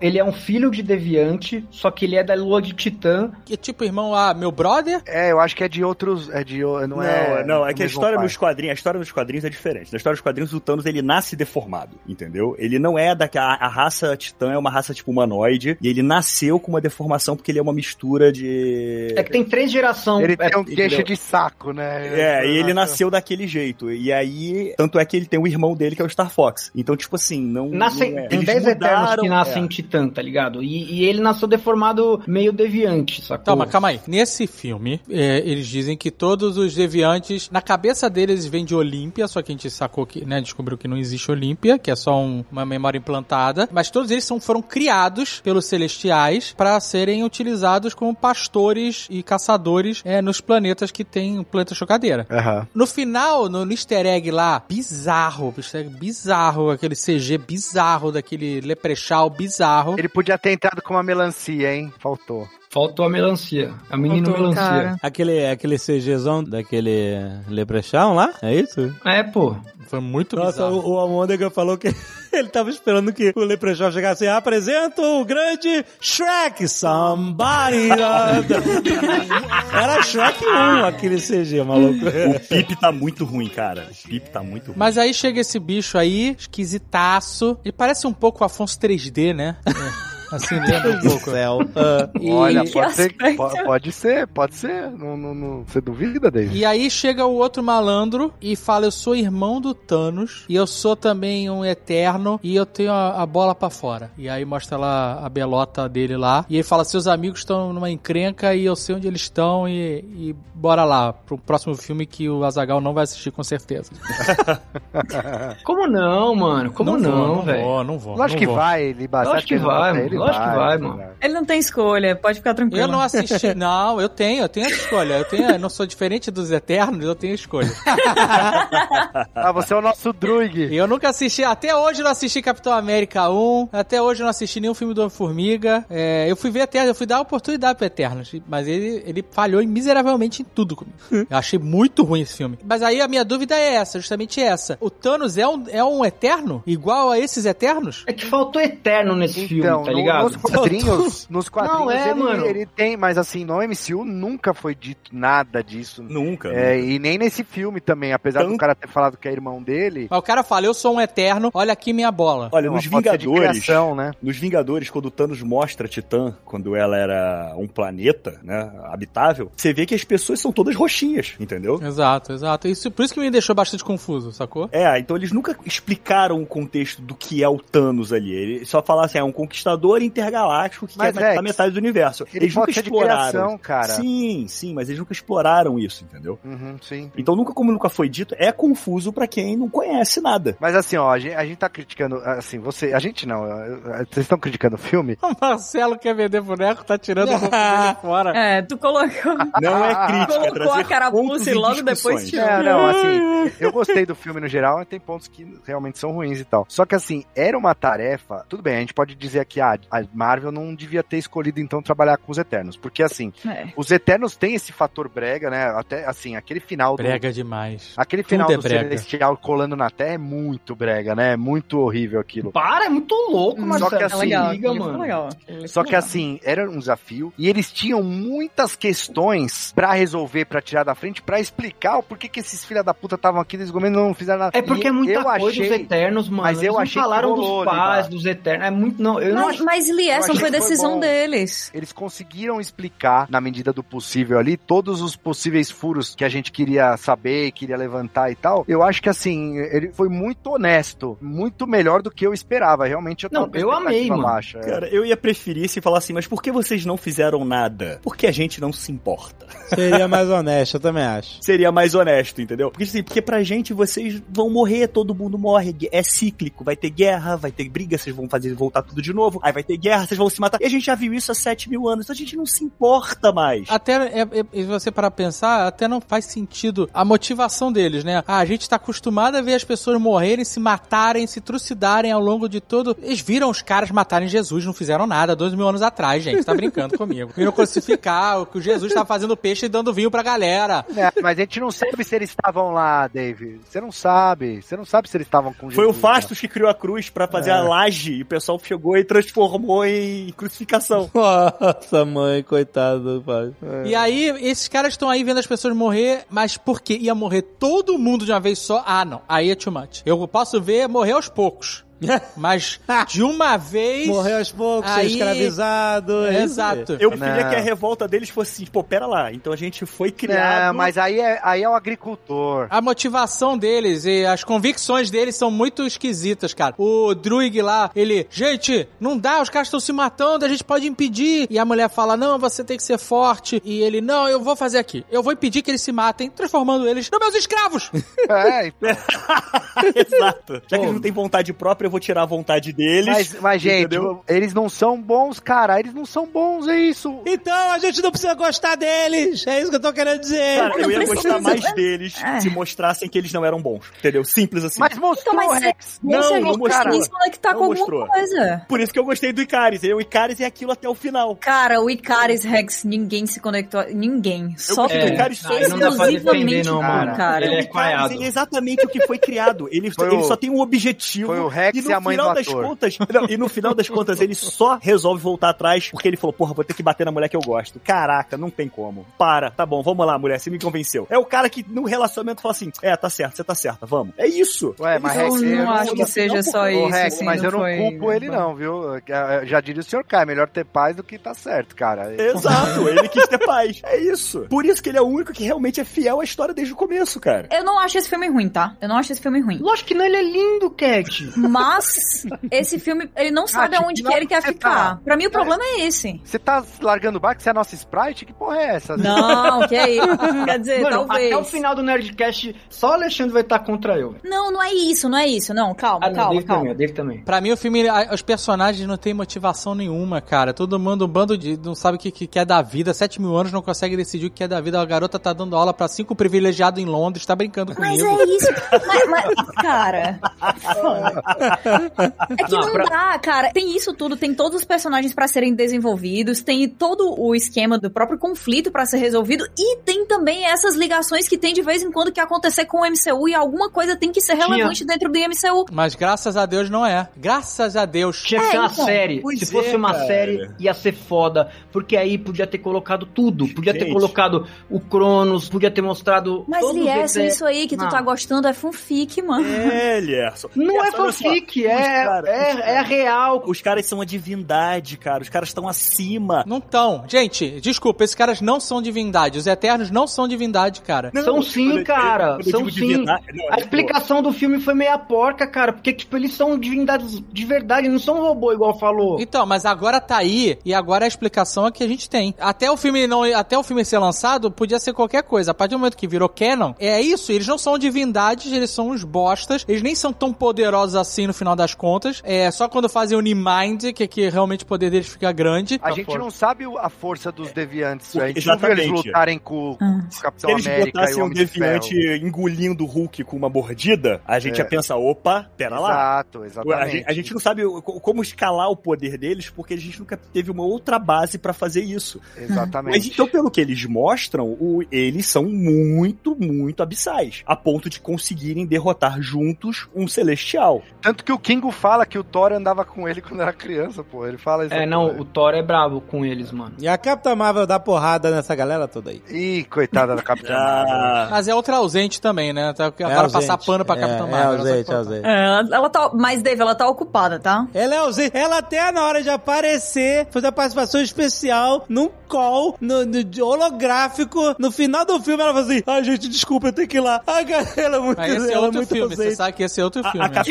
a Capitã Marvel é a famosa eu resolvo por um e-mail, né? A gente Quem nunca quis fazer isso numa call, que atire a primeira pedra. Eu já fiz várias vezes, mas eu não sou um super-herói. Tá? A Capitã, a, a Capitã Marvel faz reunião com câmera desligada, né, cara? Eu espero que sim. Eu queria só concordar com o Lierson que eu acho que esse, essa história deveria ter sido contada como série, pô, é muito personagem É e muita seria muito coisa, melhor mano. desenvolver numa série é, e depois talvez ter um filme, sei lá, do que lançar isso tudo, toda essa personagem, toda essa história, tudo é muita coisa pra acontecer num momento só. Ah, daria pra fazer um episódio por personagem até. E aí prejudicou demais, a, demais a história, Você sabe? quer ver um é ponto? Você quer ver um ponto? Me fala um filme da Marvel que teve lettering no começo igual Star Wars, mano. Ah, isso não é. fez pra me convencer, Lerson, desculpa. Não, não, é muita coisa pra explicar, brother. O bagulho teve que ter lettering pra Ah, explicar o inclusive começo. começa lá em The Beginning, que é o mesmo o começo do Gênesis, né, da Bíblia e tal. É, porque essa é a criação do universo, né? Planeta, exatamente, exatamente. Mas a história em si, a história dos celestiais e tal, da criação do universo, isso whatever, tudo bem. É interessante, os planetas são ovos, tem uns bichos dentro que eles botam lá, inseminação artificial. Negócio de, de era os deuses astronautas também, um negócio de inseminação artificial, inclusive. é, o problema pra mim mesmo são os eternos, então, entendeu? Não são os celestiais. Os celestiais, beleza, quer, quer viver uma eternidade fazendo nada, vendo o ovo chocar, beleza, tá tudo bom. Mas pra mim o problema é celestiais. No final ainda manda umas frases de efeito, ah, a verdade vai libertar eles. Nossa, mãe, que breguice! Vamos aí, vamos. Entra, entra na lajota e vambora. Vamos na lajota, the, the truth set, set them free. Puta É, que pariu. nossa, Azagal, e o Icari? O Icari, o cara foi pro Nossa, o sol! cara voou pro Tinha que tocar um monte de... É, Tinha que tocar é, Faith No More, uma música do Faith No More que... que... though often he has sought, like Icarus, to fly too high. Não, Alexandre, você tá com coração duro. Tá, Bom, olha, olha, olha, olha, eu vou te falar. É capaz dele eu- voltar mais forte, hein? Foi bonito, foi bonito. isso também. é tão Não brega. foi bonito não, gente. Não foi bonito, não, foi, bonito, porque Seria foi bonito se brega. ele saísse do outro lado do sol e fosse embora. Ia ser foda. Foi- Aí você entender. Olha o nível de poder do maluco. Aí a gente É. entender. O Ah, cara entra no sol e murcha. Ah, não. Eles ficam, eles ficam... Ele pode chegar e falar aí, galera, vacilo, eu tentei Não, me olha, matar, deu é- uma merda. É tão inconsistente. O cara explode o sol e acaba com a Via Láctea. Acaba. Mas olha, é Gente, tão... deu ruizaço, acabei com o sol dos caras, foi mal. Foi mal. Exatamente. Desculpa mesmo, gente. Seria foda Ele, isso. ele- ele foi desligar a chucadeira. É tão inconsistente que eles ficam o filme inteiro sugerindo que eles são responsáveis pelas histórias, os mitos humanos, né? Eles ficam falando, né? é, Ah, é. A participação O Gilgamesh sugerindo- lá. É, sugerindo todas as participações deles e tal, o que é ok, porque o, o Thor também, o universo de Asgard também tem a mesma parada e tal. Ah, mas então ele é o Ícaro, e aí ele é o Ícaro, mas o mito é que ele voou pro sol, muito perto do sol e morreu Mas foi a Sprite que contou. mas, mas lá atrás, lá não, não, não, entendeu? Aí não, ele, aí isso não, isso não foi, essa é a mitologia mesmo, não ter participação deles. Aí ele decidiu na cabeça dele, olha, eu vou fazer um... Não, tem sim, de- Alexandre. A Sprite fala isso no filme, que ela que inventou essa história do Icarus ir pro sol. Ah, aí ele falou assim, puta, eu lembrei daquela história e eu vou pro sol. Não, não lembrou. Ele falou é, só- então, então é Araquiri bobo. cearense do Didi, podia ter feito Araquiri cearense. Calma. Nossa, Mas, ó, nossa. Esse é o tipo de coisa que pode falar, tipo, ah, ele morreu aí, beleza, ele não volta, mas se eles quiserem voltar com ele, falar, não, só fui lá no sol, não tentei É, matar, cara, não gente, deu. E... Não tem férias, corpo, não Quantas tem morte, Exatamente, gente. calma. quantas vezes, né, o, o super-homem já não foi no sol e voltou? Mas o poder do super-homem vem do sol. Pois é, mas o Icaris veio desse nome de ir pro sol. Se ela falou que ele foi pro sol e morreu lá, como eles vivem indo de civilização pra civilização, eles têm que deixar de existir numa e recomeçar em outra. Mas, Então, gente, ele não morre, ir o- caralho. calma, ele ir para o sol, ele já pode ter feito isso por alguma outra razão na Grécia. Mas ele não morre, ele, ele só tá. Ó, se ele morreu lá, ele tá na nave agora. Acabou. Ele tá na nave rebutado. Rex, você tá escrevendo roteiro. Não, não tô escrevendo um roteiro, eu tô dando uma história. Pra um roteiro, isso é inconsistente. Você cria uma relação dos personagens deuses eternos com os mitos humanos, e aí no final você. Ah, você faz um mito humano. Ah, ele vai imitar um mito humano. Ué, mas o, o Gilgamesh é um mito humano. O Gilgamesh na, na- na literatura, ele é considerado o primeiro herói da história. Não, então, mas é isso, o- todos os mitos humanos vieram dos... A Atena, a deusa Sim. da guerra, é a Atena, é a dela. do, Sim. da Angelina Jolie, pô. E o Ícaro não, o Ícaro não, ele, ele por acaso, ele, ele tem esse nome, e aí, que é parecido com o Ícaro, e aí por acaso ele decidiu que vai ter um final parecido com aquele mito, que por acaso eles não tiveram nada a ver com esse mito. Não foi a gente por não acaso. sabe, porque... a- Ele, o que a Sprite que inventou essa É, porque história do Ícaro. O que a Marvel Sol. tá falando, o que a Marvel tá falando é que esses personagens vão ter ligações, inclusive, com o panteão que vai começar a aparecer agora no, no Thor é, Love and Thunder. Não vai não. No Love and Thunder vai aparecer o Odin. E o Odin tá ligado com a mitologia grega. E eles falam Hã? que a personagem da, da? Atena, o Caralho, Odin, tio. o, o Odin vai aparecer no, no Love and Thunder. Odin. Odin, que apareceu em todos os outros filmes do Thor? Você sabe que Odin é mitologia nórdica e por ele sempre. Então, mas o Odin, você está sabe que fazendo o o Odin Odin é o apareceu em todos os filmes do, do. Thor já, né? Peraí, peraí, peraí, peraí, gente, para, para só um. Rex, conta essa história pra gente. No Russell, o Russell Crowe vai fazer o Odin no Thor Love and Thunder. Que é um deus grego. Sim, É um deus grego, Odin. eles vão botar o panteão grego Caralho, no filme do Thor. É peraí, Odin. deixa, deixa, gente, deixa, deixa, vai. Deixa ele descobrir. Eles vão botar o, o Odin no panteão grego. Inclusive, eles querem fazer essa chamada porque eles vão trazer o Hércules também. Ah, Ah. o Odin e o Hércules. O, O Odin. o Odin é pai do Hércules. Odin não, perdão, Zeus. Desculpa, eu vou- Ah, tá, tá. foi aí que eu errei, foi aí que eu errei. Entendi a piada.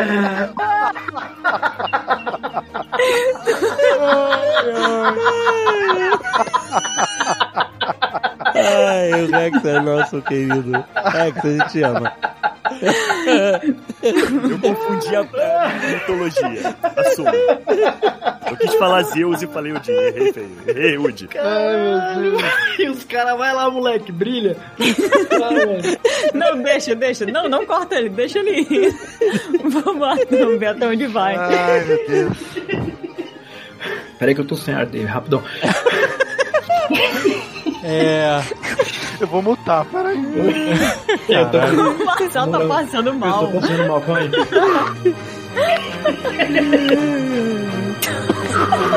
Ai, meu.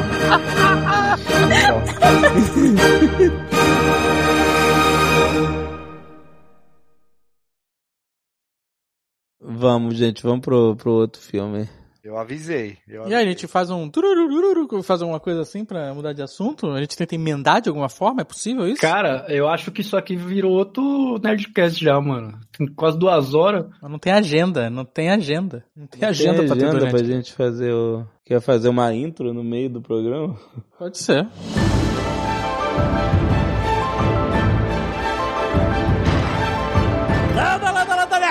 Senhores, aqui é Alexandre Antônio do Jovem Nerd. Quem é esse Pokémon? É o Ben Kingsley! Nossa senhora. Aqui é o Marcelo. E vamos esquecer o Ben Kingsley, gente. Vamos esquecer esse personagem do Mandarim, pelo amor de Deus. Ah, aqui é o Rex e Shang Xing ruim. Cara, o que aconteceu com o Rex? Aqui é Caticho Barcelos e eu voto por substituir o Rex pela Aquafina. Salve, rapaziada, aqui é o Lierson Mattenhauer e eu amei a cólera do dragão do Shang-Chi. Ah.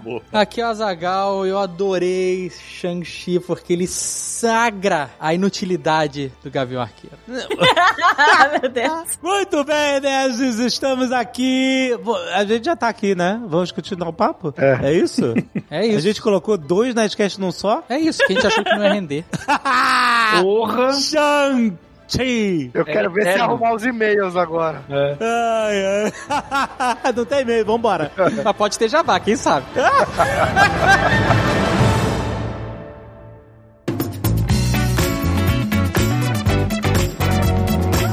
Maurício, estamos na, na beira da Black Friday. Sim, David. né? As pessoas estão em polvorosa. Em polvorosa. Exato, né? A gente tem aí muitas ofertas no Magalu que não voltam mais, a gente tem falado disso bastante, mas a Black Friday está chegando também, sabe aonde? Na Nerd Store. Olha aí. Exatamente, como todo mundo sabe, como já é, já está estabelecido, a Black Friday da Nerd Store começa antes, começa na quarta-feira, dia 24 de novembro, às 11 da manhã. Isso. Então já fica ligado aí, já se prepare-se. O que, que você vai estar fazendo na Black Friday, Maurício? Cara, eu vou estar de férias, então eu não vou te falar o que eu vou estar fazendo. Caraca, olha isso, não existe amizade mesmo, é uma relação profissional total. Eu vou estar, vou estar jogando. Você viu que eu sou e-girl agora. Eu fico jogando VR de, de musiquinha e fico dançando. Eu vou fazer live de, de, de VR dançando. É isso que eu vou estar fazendo. Bem, mas as pessoas que não vão estar de férias, ou que vão estar de férias, na verdade, qualquer pessoa pode estar se preparando, porque na Black Friday Nerd Store vai ter livro, vai ter camiseta, vai ter colecionável, vai ter caneca, vai ter almofada, vai ter brinquedo, enfim, muitos produtos com até 80%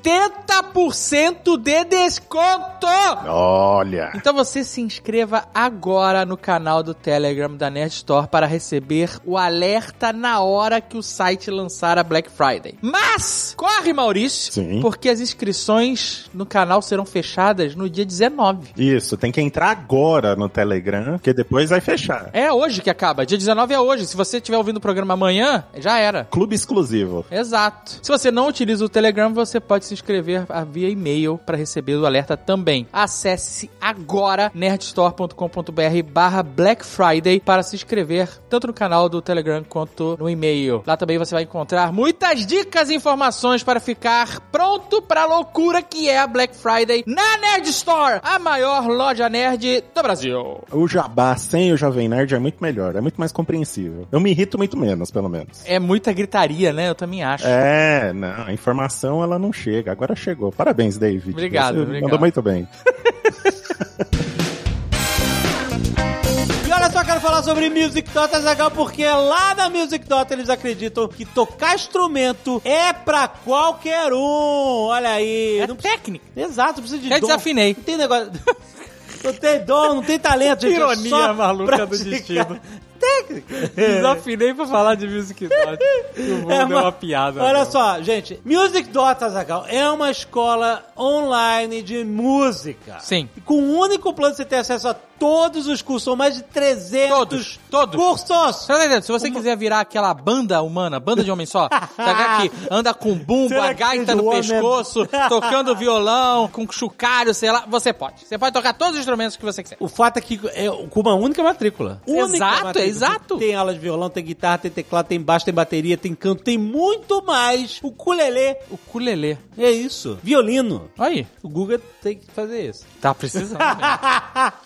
o Music Dot tem um método que funciona para o aprendizado à distância. É uma escola de verdade com professores participando do dia a dia dos alunos. Sabe, não é aquele negócio play, veja uma videoaula e tchau. Tem um professor lá, Exato, professores. exato. Tirando dúvidas pelo fórum, com o sistema para você aprender online da sua própria casa ou aonde você quiser, na hora que você quiser. Os cursos são tanto para quem tá iniciando quanto para quem já toca. Gente, tem curso para todos os níveis. É sério isso. Você pode tanto evoluir o seu próprio instrumento quanto começar um novo instrumento. Exato. Vale reforçar aqui também que a voz é um instrumento também, apesar da minha A voz é um desafinada. instrumento, exatamente. Apesar da minha desafinada. Mas a dica de hoje é: a Music Dot vai fazer loucura aqui. Tá interessado? Quer aprender instrumento? Não compre agora! Olha a loucura. É isso mesmo! Que a partir do dia 22, a Music Dot vai estar com um desconto imperdível da Black Friday. Caraca, ou seja, se você, você tá nessa, nessa, ah, eu acho que eu vou. Eu vou fazer o curso, vou, vou, aprender, não vou, vou, não vou. virar a banda de homem só. É isso. Exato. Nesse- Não é hoje. Não, não é é hoje. Nesse caso, não a é partir hoje. do dia 22, malandro. Exato. Tem, ó, tem um link na descrição, mas só a partir do dia 22 de novembro de 2021. Segura essa moção. Então, ó, já siga Music Dot nas redes sociais. Aham. Já deixa o link aí em Auto Reload. Vai na Lura, aprende como fazer Auto Reload e deixa em Auto Reload pra você, no dia 22, pegar a mega promoção Exatamente. de Black Friday do Já. Music Dot.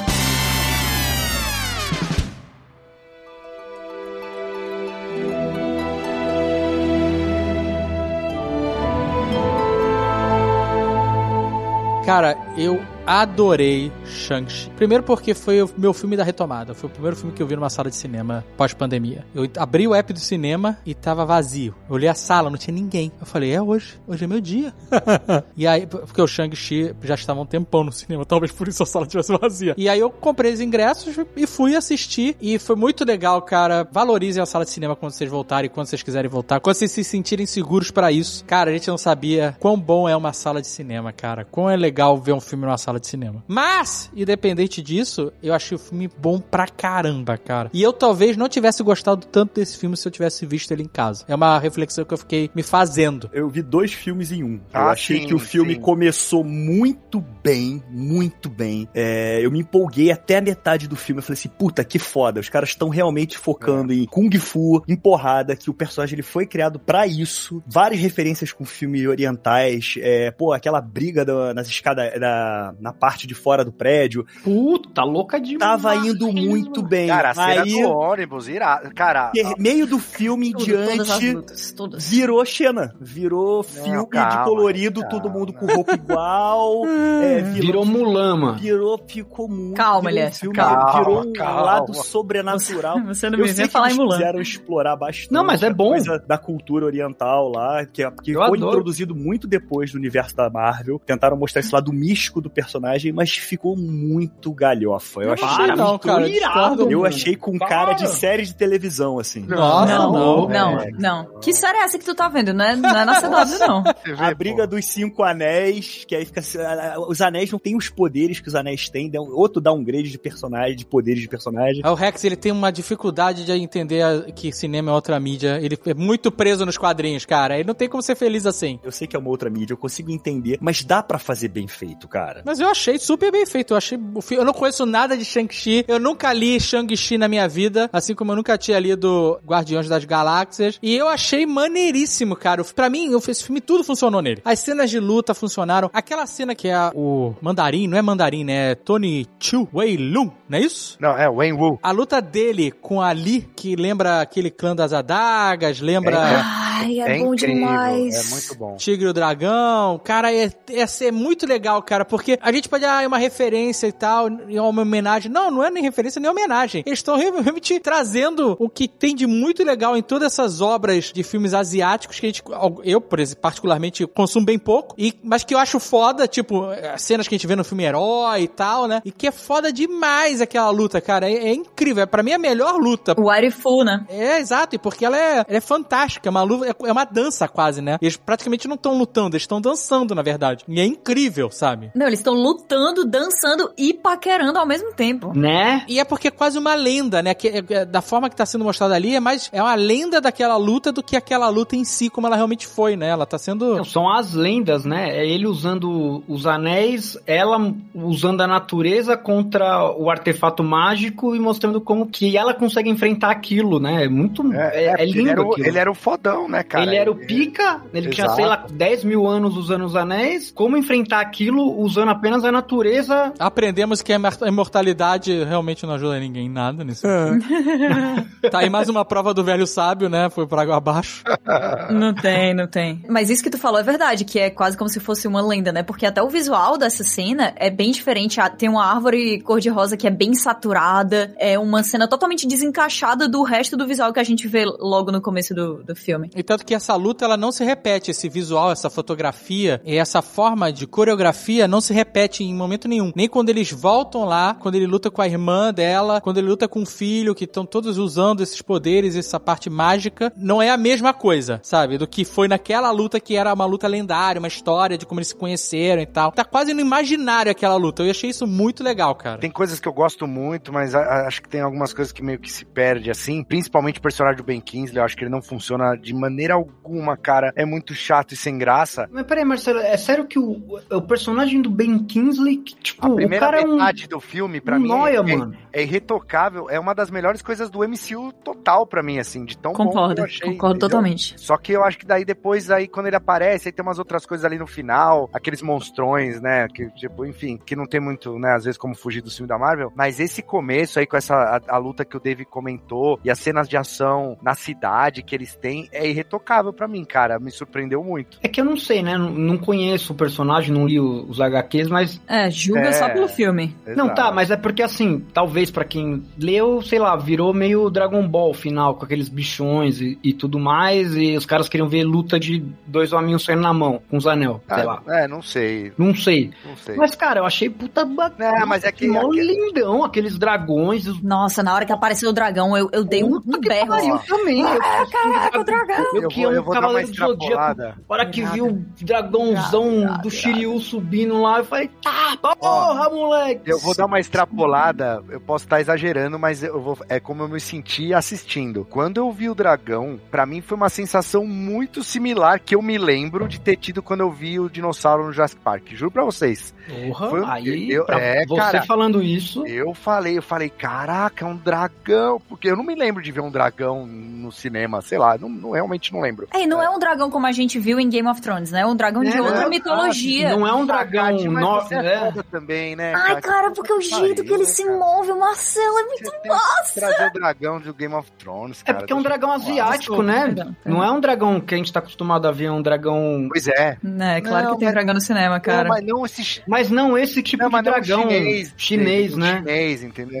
Esse minhocão. Minhocão minhoca, do Dragon né? Ball, sabe? Quando você junta sete esferas do dragão. Bigodudo, É, bigodão. Tudo, é. Irado, meu Deus, irado demais. O jeito que ele se move. Irado. Muito louco. Ah, meu Deus. Nossa, eu fiquei muito feliz nesse final. Não- E é impossível. fofo, né? Ele tem um, ele é meio fofinho, ele tá junto da, dos Não, malucos. pode ter coisa feia e pode ter coisa ruim nesse final, mas eu estava cega pelo dragão, tá? É, tem. Não consegui. Não, e, e a tipo, primeira cena que ele aparece ali embaixo d'água, que aparece só a cabeça dele, eu pensei, acabou, acabou, acabou. Não, e, e vocês se ligaram que o dragão foi tão impactante que a gente queimou a largada do filme todo. A gente já tá falando do dragão. Não, desculpa, E, cara, tipo, porque foi muito forte Não, mim. porque. E ele era muito foda, porque todas as armas elas eram envoltas nas escamas do dragão. A hora que ele saiu, estavam aqueles outros Drakezinhos que saiu lá de dentro da caverna, e ele passava e já ia pegando fogo em todos os Drakes, porque, tipo, ele era a última esperança da galera ali, né? O dragão. Era tudo em volta do dragão. E porque o dragão, na, na mitologia chinesa, ele é esse símbolo de esperança, né, cara? É muito foda isso. Eu, eu achei só, assim,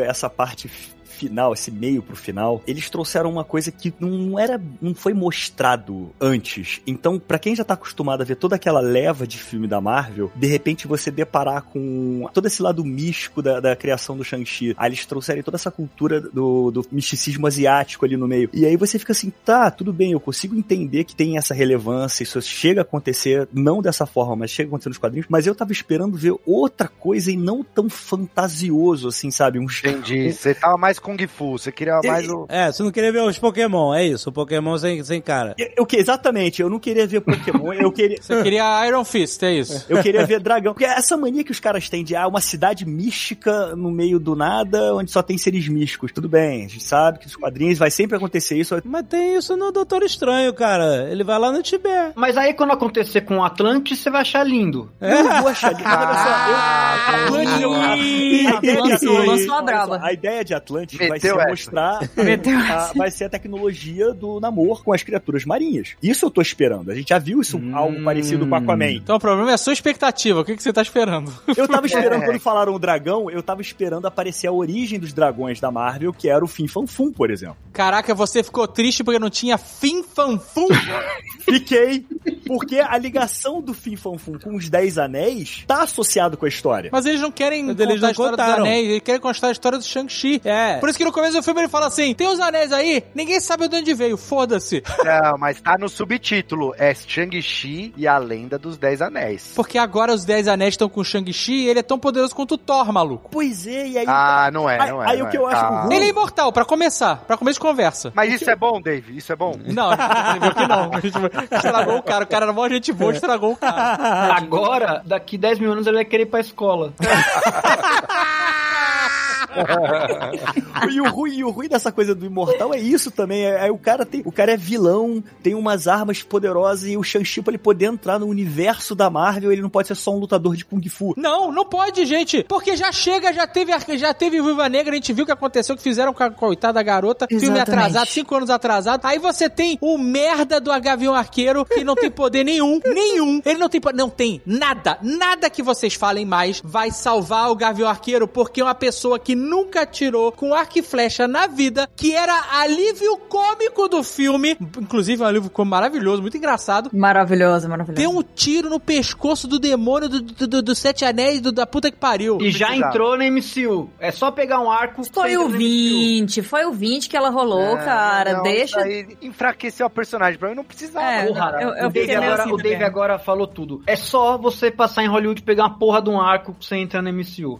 A menina tava bêbada no karaokê, deu um rolê com o Shang-Chi, pegou um arco, tá na MCU. Pra mim, ela tá bêbada no karaokê, já merecia MCU, tá? Maravilhoso, inclusive. Porque, né? porque eu quero acreditar que um dia eu tenho chance. Então fica combinado aqui e, e pacificado que saber atirar de arco e flecha não é superpoder, não te transforma num super-herói. Acabou. O Arrow, então, acabou. E aí, esse filme também tem uma oportunidade perdida, que é o seguinte, aquela hora que eles vão pra Macau, porra, vai pra Madripoor, Porra, eu entendeu? falei isso Vai- pro Marcelo. É. Eu mandei mensagem, podia ser Madripoor. Já Exato. teve Madripoor na outra. Pra que, que vai pra Macau? Foda-se, Macau não faz diferença. Pode ser Hong Kong, pode ser Macau, pode ser Madripoor, não faz diferença com a cidade. Então que seja uma cidade fictícia. Aí, onde a gente sabe que tem um caolho lá. Exato. Já tava renderizado, já tava pago, Porra. né? Tava renderizado.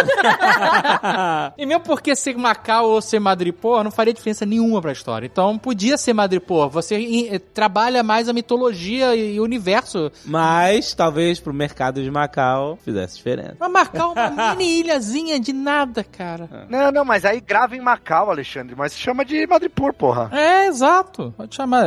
Quantos filmes são gravados aí na, Austrália e não é Austrália? No Exato. Canadá também. É, em todo lugar, porra. Não, eu também preferia que fosse Madripoor. Eu achei que foi. É, mas enfim. A chance perdida. É. Oportunidade perdida total. Não, e aquele vilão também, o mestre dele, que é qualquer nota, né? Nossa, esse cara tava ali só pra. Não sei, cara. Eu não entendi. Não deu, não deu. Eu nem lembro a hora que ele morreu. Morre também de qualquer jeito. Eu nem lembro que horas ele morreu, cara. Acho Não- que o dragão come ele, não? O dragão que come ele? Nossa, realmente. Ninguém, né? Que mestre, mano. É o que tá com a máscara de Kabuki ou algo parecido. né? Dambu lá? É, ele morre lá na batalha ali. Ele, eu acho que ele é um dos primeiros a ser atingido pelos aqueles É, dragões. ele parece aqueles, o Dark Aqueles Nihilo. morcegos ali. Ah, o, o mestre da mina, vocês estão falando. Não, o mestre Não, o vilão, o mestre dele, que ensina ele a lutar, que usa uma máscara. E da irmã também, né? Não, o mestre do Shang-Chi, o que o pai fala, você vai treinar meu filho. Ah, tá. Lá no atrás. Tô achando que é na hora do pau lá dos dragões. Esquece. Então, ele morre, ele é um dos primeiros a morrer pelo morcego gigante lá.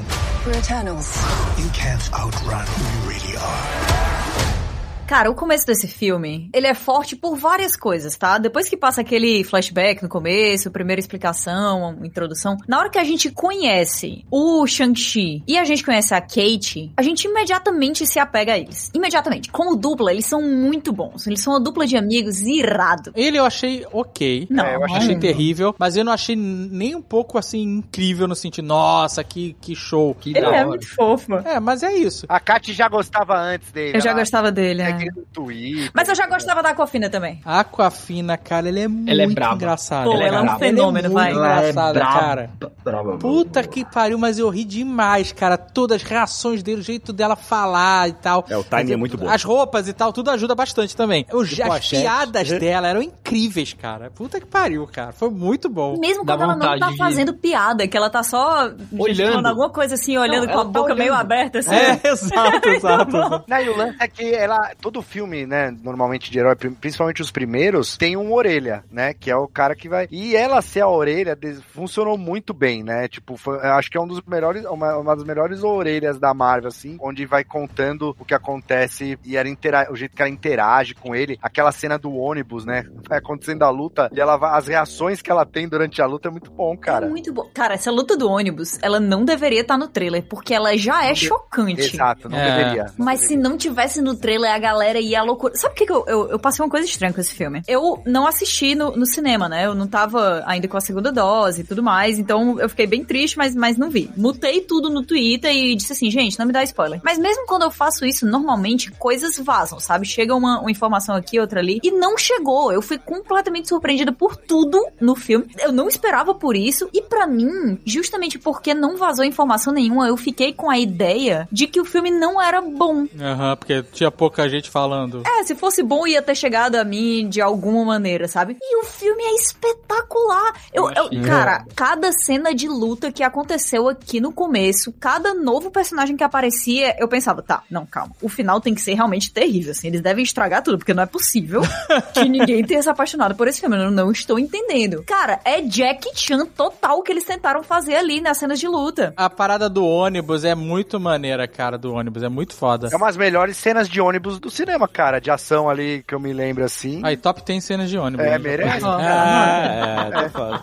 Mas é maneiro porque tem também o streamer, né? Eles dão uma atualizada nisso. Que tem pouco nos filmes de MCU, que a gente, o Marcelo reclama o tempo inteiro de não ter rede social. E tem o cara que fica eh, streamando e falando. E não tá só filmando, né? Olha lá, não. E tá, gente, eu tô aqui no ônibus, tá tendo não sei o que lá, uma briga, e ele vira a câmera e fica fazendo vários comentários. Eu achei muito maneiro isso, cara. Não, ele diz assim, ó, gente, eu tô começando aqui meu stream, avisando pra vocês que eu fiz algumas aulas de arte marcial quando eu era mais jovem, então vou comentar a luta pra vocês. Como assim? Não, e, e quando o motorista ele fala assim, "Ih, o motorista desmaiou, eu não vou dirigir o ônibus porque sempre que eu faço isso dá merda.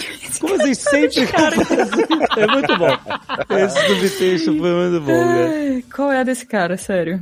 Pra mim ele é a versão, ele é a versão humana do Morris. E aquele Razor Fist lá, ele é muito brega, assim, né? Porra, Breguíssimo. Sim, total, total. Vilão caricato de filme antigo, cara- né? Exato, tipo o Jaws do 007, né? Não, funciona muito bem, porque Funciona ele legal. traz o lado do absurdo imediatamente. E as reações da Aquafina a esse absurdo completam, sabe? É um círculo completinho, direitinho. É muito bom. É muito engraçado quando os caras começam a ir pra cima dele, né? Ela defendeu ele a vida inteira, né? Porque ele chegou no colégio criança e era zoado, bullying e tal, e ela sempre foi- defendeu ele e tal. E aí quando os caras vão pra cima dele no ônibus, ela fala, gente, os é, gente, o cara não, esse cara não vai brigar. E aí ele começa a dar porrada nos caras, a cara que ela faz É, é muito maravilhosa, cara. Tipo, cara, que porra é essa? Se esconde a vida Quem é inteira que você? você é um cara mega sarado e, e lutador e o caralho. É muito engraçado, cara. Quando ela aparece faz- sem camisa e que ela fica, meu Deus, o que é isso? E a piada que ela faz com o nome dele, pera lá, o teu nome é tal e você mudou pra tal. tipo assim, porra, teu nome é igual. Não mudou em Mas nada. eu amei, cara, que ela fala assim, se o seu nome fosse Michael, você ia mudar ele pra Michael?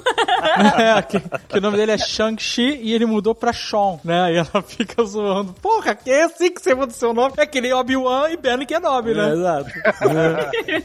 Mas então, cara, é, é- é uma pena, e tudo isso que a gente tá falando, que, obviamente, ninguém conhece muito o- quadrinho, ninguém leu direito, sabe? então, assim, é um personagem muito apagado. Eles entregaram muito nos trailers, inclusive o dragão lá embaixo d'água que a Kat falou mais cedo, ele também aparece no trailer. Essa cena dele sem camisa tem no trailer. A cena me do ônibus. protegi, me protegi dos trailers, ainda bem. Então você fez bem, porque é muita entrega, né? Eles precisam vender muito o filme. É, que quando, Isso, quando é é o personagem mal, cara. novo, eles querem colocar todas Exato. as melhores cenas pra dizer, gente, ó, vai ser massa. Aí eles já Esse gastaram é o mal. tudo. Esse é o mal, porque aí você vê o filme você vê tudo de, de emocionante apareceu praticamente no trailer, assim. Conta o Nossa. filme um pouco. Então isso aí estraga. Inclusive a aparição de Talô lá, os, os monstros, né? O, o dragão, aqueles leões lá. O, Ai, ficou massa demais ficou aquilo. massa, ficou massa, mas já tava entregue também, né? Mas, mas vamos falar das cenas de lutas, que a gente só falou da do ônibus. Eu tô bem empolgada, tá? Infelizmente. É que você acabou Não sei de se ver, deu pra né? Notar. Não é de por ver. isso, cara. É porque esse filme é muito a minha vibe. É muito. Eu adoro filme de lutinha asiática. É a minha vibe. Eu amo. Eu amo o Arifu. Eu amo quando eles colocam esse negócio todo da mitologia dentro. Eu amo essas coreografias de luta que são super bem feitas. Eu amo essa pegada Jack Chan, que a galera não faz mais por preguiça e aí fica fazendo essas cenas de luta que são cortadas 300 vezes. A gente vê 3 picosegundos depois, sabe? Você não entende nada do que tá acontecendo. Nossa, nossa, o elenco foi muito bem treinado aqui. Ah, as cenas de luta são realmente fodidas, super bem feitas. Eu achei muito maneiro quando eles colocam o Wong lutando num ringue de luta clandestina. Caraca, isso mudou totalmente aquela cena pra mim do trailer do Homem-Aranha que ele tá saindo de malinha pro portal. Exato. Deus, é Ele isso. tá mais Ele lutar. luta clandestina. Tá, isso é muito bom, cara. E é muito maneiro porque esse personagem, ele aparece muito pouco, né? O Wong, né? No- nos filmes do Doutor Estranho, né? Ele, ele é uma- quase um alívio cômico ali, né? E, e aí, essas pequenas inserções dele em outros filmes, quando ele vem aparecendo, vão criando essa mística. Quem é esse cara? Sabe? Exato. Quem é esse cara? Não, e ele é brabo, né? É um monge, não sei o que lá, mas tá lutando em luta clandestina. São muitas camadas, muitas camadas. É, exato. Quem é esse cara? Não, e é legal porque é um, é um ator que deve ser barato pra Marvel, né? E ele faz a conexão com vários filmes, cara. Ele tava lutando contra o Abominável? Sim, era o Abominável e o ator que tá acreditado como Abominável É o Tim Roth. é o Tim Roth. É o Tim Roth? Olha aí, cara. Caralho. Não, e o legal é que esse Abominável, ao contrário do filme do Incrível Hulk, ele tem aquelas membraninhas, né, Rex? Na Aquela orelhinha ali, de. de, que é de- dos- que é dos quadrinhos. Consertaram. É, por isso que eu fiquei meio, ué, será que é? Ele tinha essas, essas paradinhas assim? Retcon de design. Ele evoluiu, Kat, ele evoluiu. E, e pelo que eu entendi, se eu não me engano, em algum filme da Marvel, não sei qual agora, eles comentam que o Abominável ele tá preso desse da série da Marvel, tá? Não o do Hulk, o Incrível Hulk, é com o. Esqueci o nome do ator agora. Ele, em algum desses filmes agora, eles comentaram que o Abominável tá na, num presídio desses super secretos aí. E de repente a gente vê ele numa arena tendo uma amizade com o. Sério, a broderagem ali depois da Wong. luta, pô. Tipo, porra, tu exagerou de novo, né? Aí, Não, é, então não é que o cara. Não é luta clandestina, é luta entre amigos que eles. A galera aposta, é, mas os caras são brother, É entendeu? WWA mesmo. É o famoso É. briga de bar deserto, né? É, caraca, o cara tá levando dinheiro por fora ali forte. O Doutor Estranho que se cuide, mano. É, e aí aparece a irmã dele, né? Que é outra que também iradíssima. Não, e ela é, essa, a dona, ela é a dona do bordel, né, cara? Ela que essa atriz, esse é o primeiro filme dela. Sério? Aham. É o primeiro filme dela. Ela só fazia peça de teatro, foi estudar na Inglaterra. E aí, primeira vez, ela foi fazer um teste, mandou uma fita e os caras contrataram a mina pra fazer o filme, velho. A mina é Caraca. braba ou nem? Já Ah, eu pensou? Eu achei que era todo mundo assim, vários atores que eram famosos. Brabo, né? É, ela deve ser famosa de teatro, né? Não, então é, não, mas não sabia que era teatro. Aí ela É. mandou a fita e os caras abraçou a ideia e ela foi. É, e ela é boa pra cacete, né, Não, e vai cara? ter série dela, inclusive, não é isso aí? A série dos Dez Anéis? Vai, porque ela ficou chefona da porra toda, Ela né? ficou chefona, mas tava circulando essa história aqui até a série do- dos Dez Anéis. Não, tanto que tem easter egg com ela no final do filme. Exato, após crédito, né? É, é isso aí. É muito maneiro quando a Kat, né, a, a Aquafina encontra com ela e ela fala, porra, você, seu pai não deixou você treinar e você virou uma puta empreendedora que criou o, o- a máfia submundo. É muito maneiro. cara. Aí ela, não, eu tinha, tinha que construir meu, meu império. Aí a final ele diz assim, é, pode crer. É aí. Cria Só o seu. ela mandar Pô, um eu mereci, né? Cria Pô, seu eu- próprio mercado. É, cria o seu próprio mercado, né, cara? Mas eu achei aquele final dela meio clipe da Beyoncé no final, cara. Eu. É, foi um pouco esquisito. Eu, eu- isso eu concordo. Foi meio brega. Ela tá no quarto tirando os pôsteres, né? E aí, ó, tá pronto, estão prontos. Acho que, sei lá, vão lançar uma bomba nuclear, né? Chamaram a chefe pra ver. Ela vai andando, senta no trono, aí eles ficam. Ha! Ha! Ha! Porra! Chamar a mulher pra isso? Pô, pra ver o clipe. Vamos lá, rodando. Porra, mano, os caras fizeram a coreografia dela, pô. Não, cara, no final virou um clipe da Beyoncé, cara. Eu quero acreditar que a reunião ainda ia começar. Podia ser só um vídeo no WhatsApp, né? Essa- Pois- porra, Foi exato, né? Caraca. Era gravação de um Reels, na verdade. Não, Era os um caras tinham TikTok. feito os grafites dela. Não, mas mano. é, fizeram os Porra. grafites, estavam instalando uma parabólica. Tava no parabólica ar, lá pra passar um joguinho, Tô mano. louco. Porra, tava tudo. Não, é jeito pra passar dela. as lutas dela lá no. no É, no- mano. Cara. Agora é lá, não é mais lá, em Macau. Agora é lá. Ali é onde, hein, gente? Vocês que têm mais É, Ma conhecimento. Macau, cara. Não, ali Não, onde não tá. é ó, não, ali é nas montanhas ali onde Ah, tá, tá, o, tá, o quartel-general ali do. Madripoor. não, não é. Eu falo, eu quero acreditar, né? Que seja uma. Mas tem Madripoor. O pior é isso, tem Madripoor no, no, no Falcão e Soldado Invernal. É, então, não, pois é, por isso que é, é pior ainda, por isso que a gente tá reclamando mais. Porque podia até dar uma relevância ali pra série do Falcão.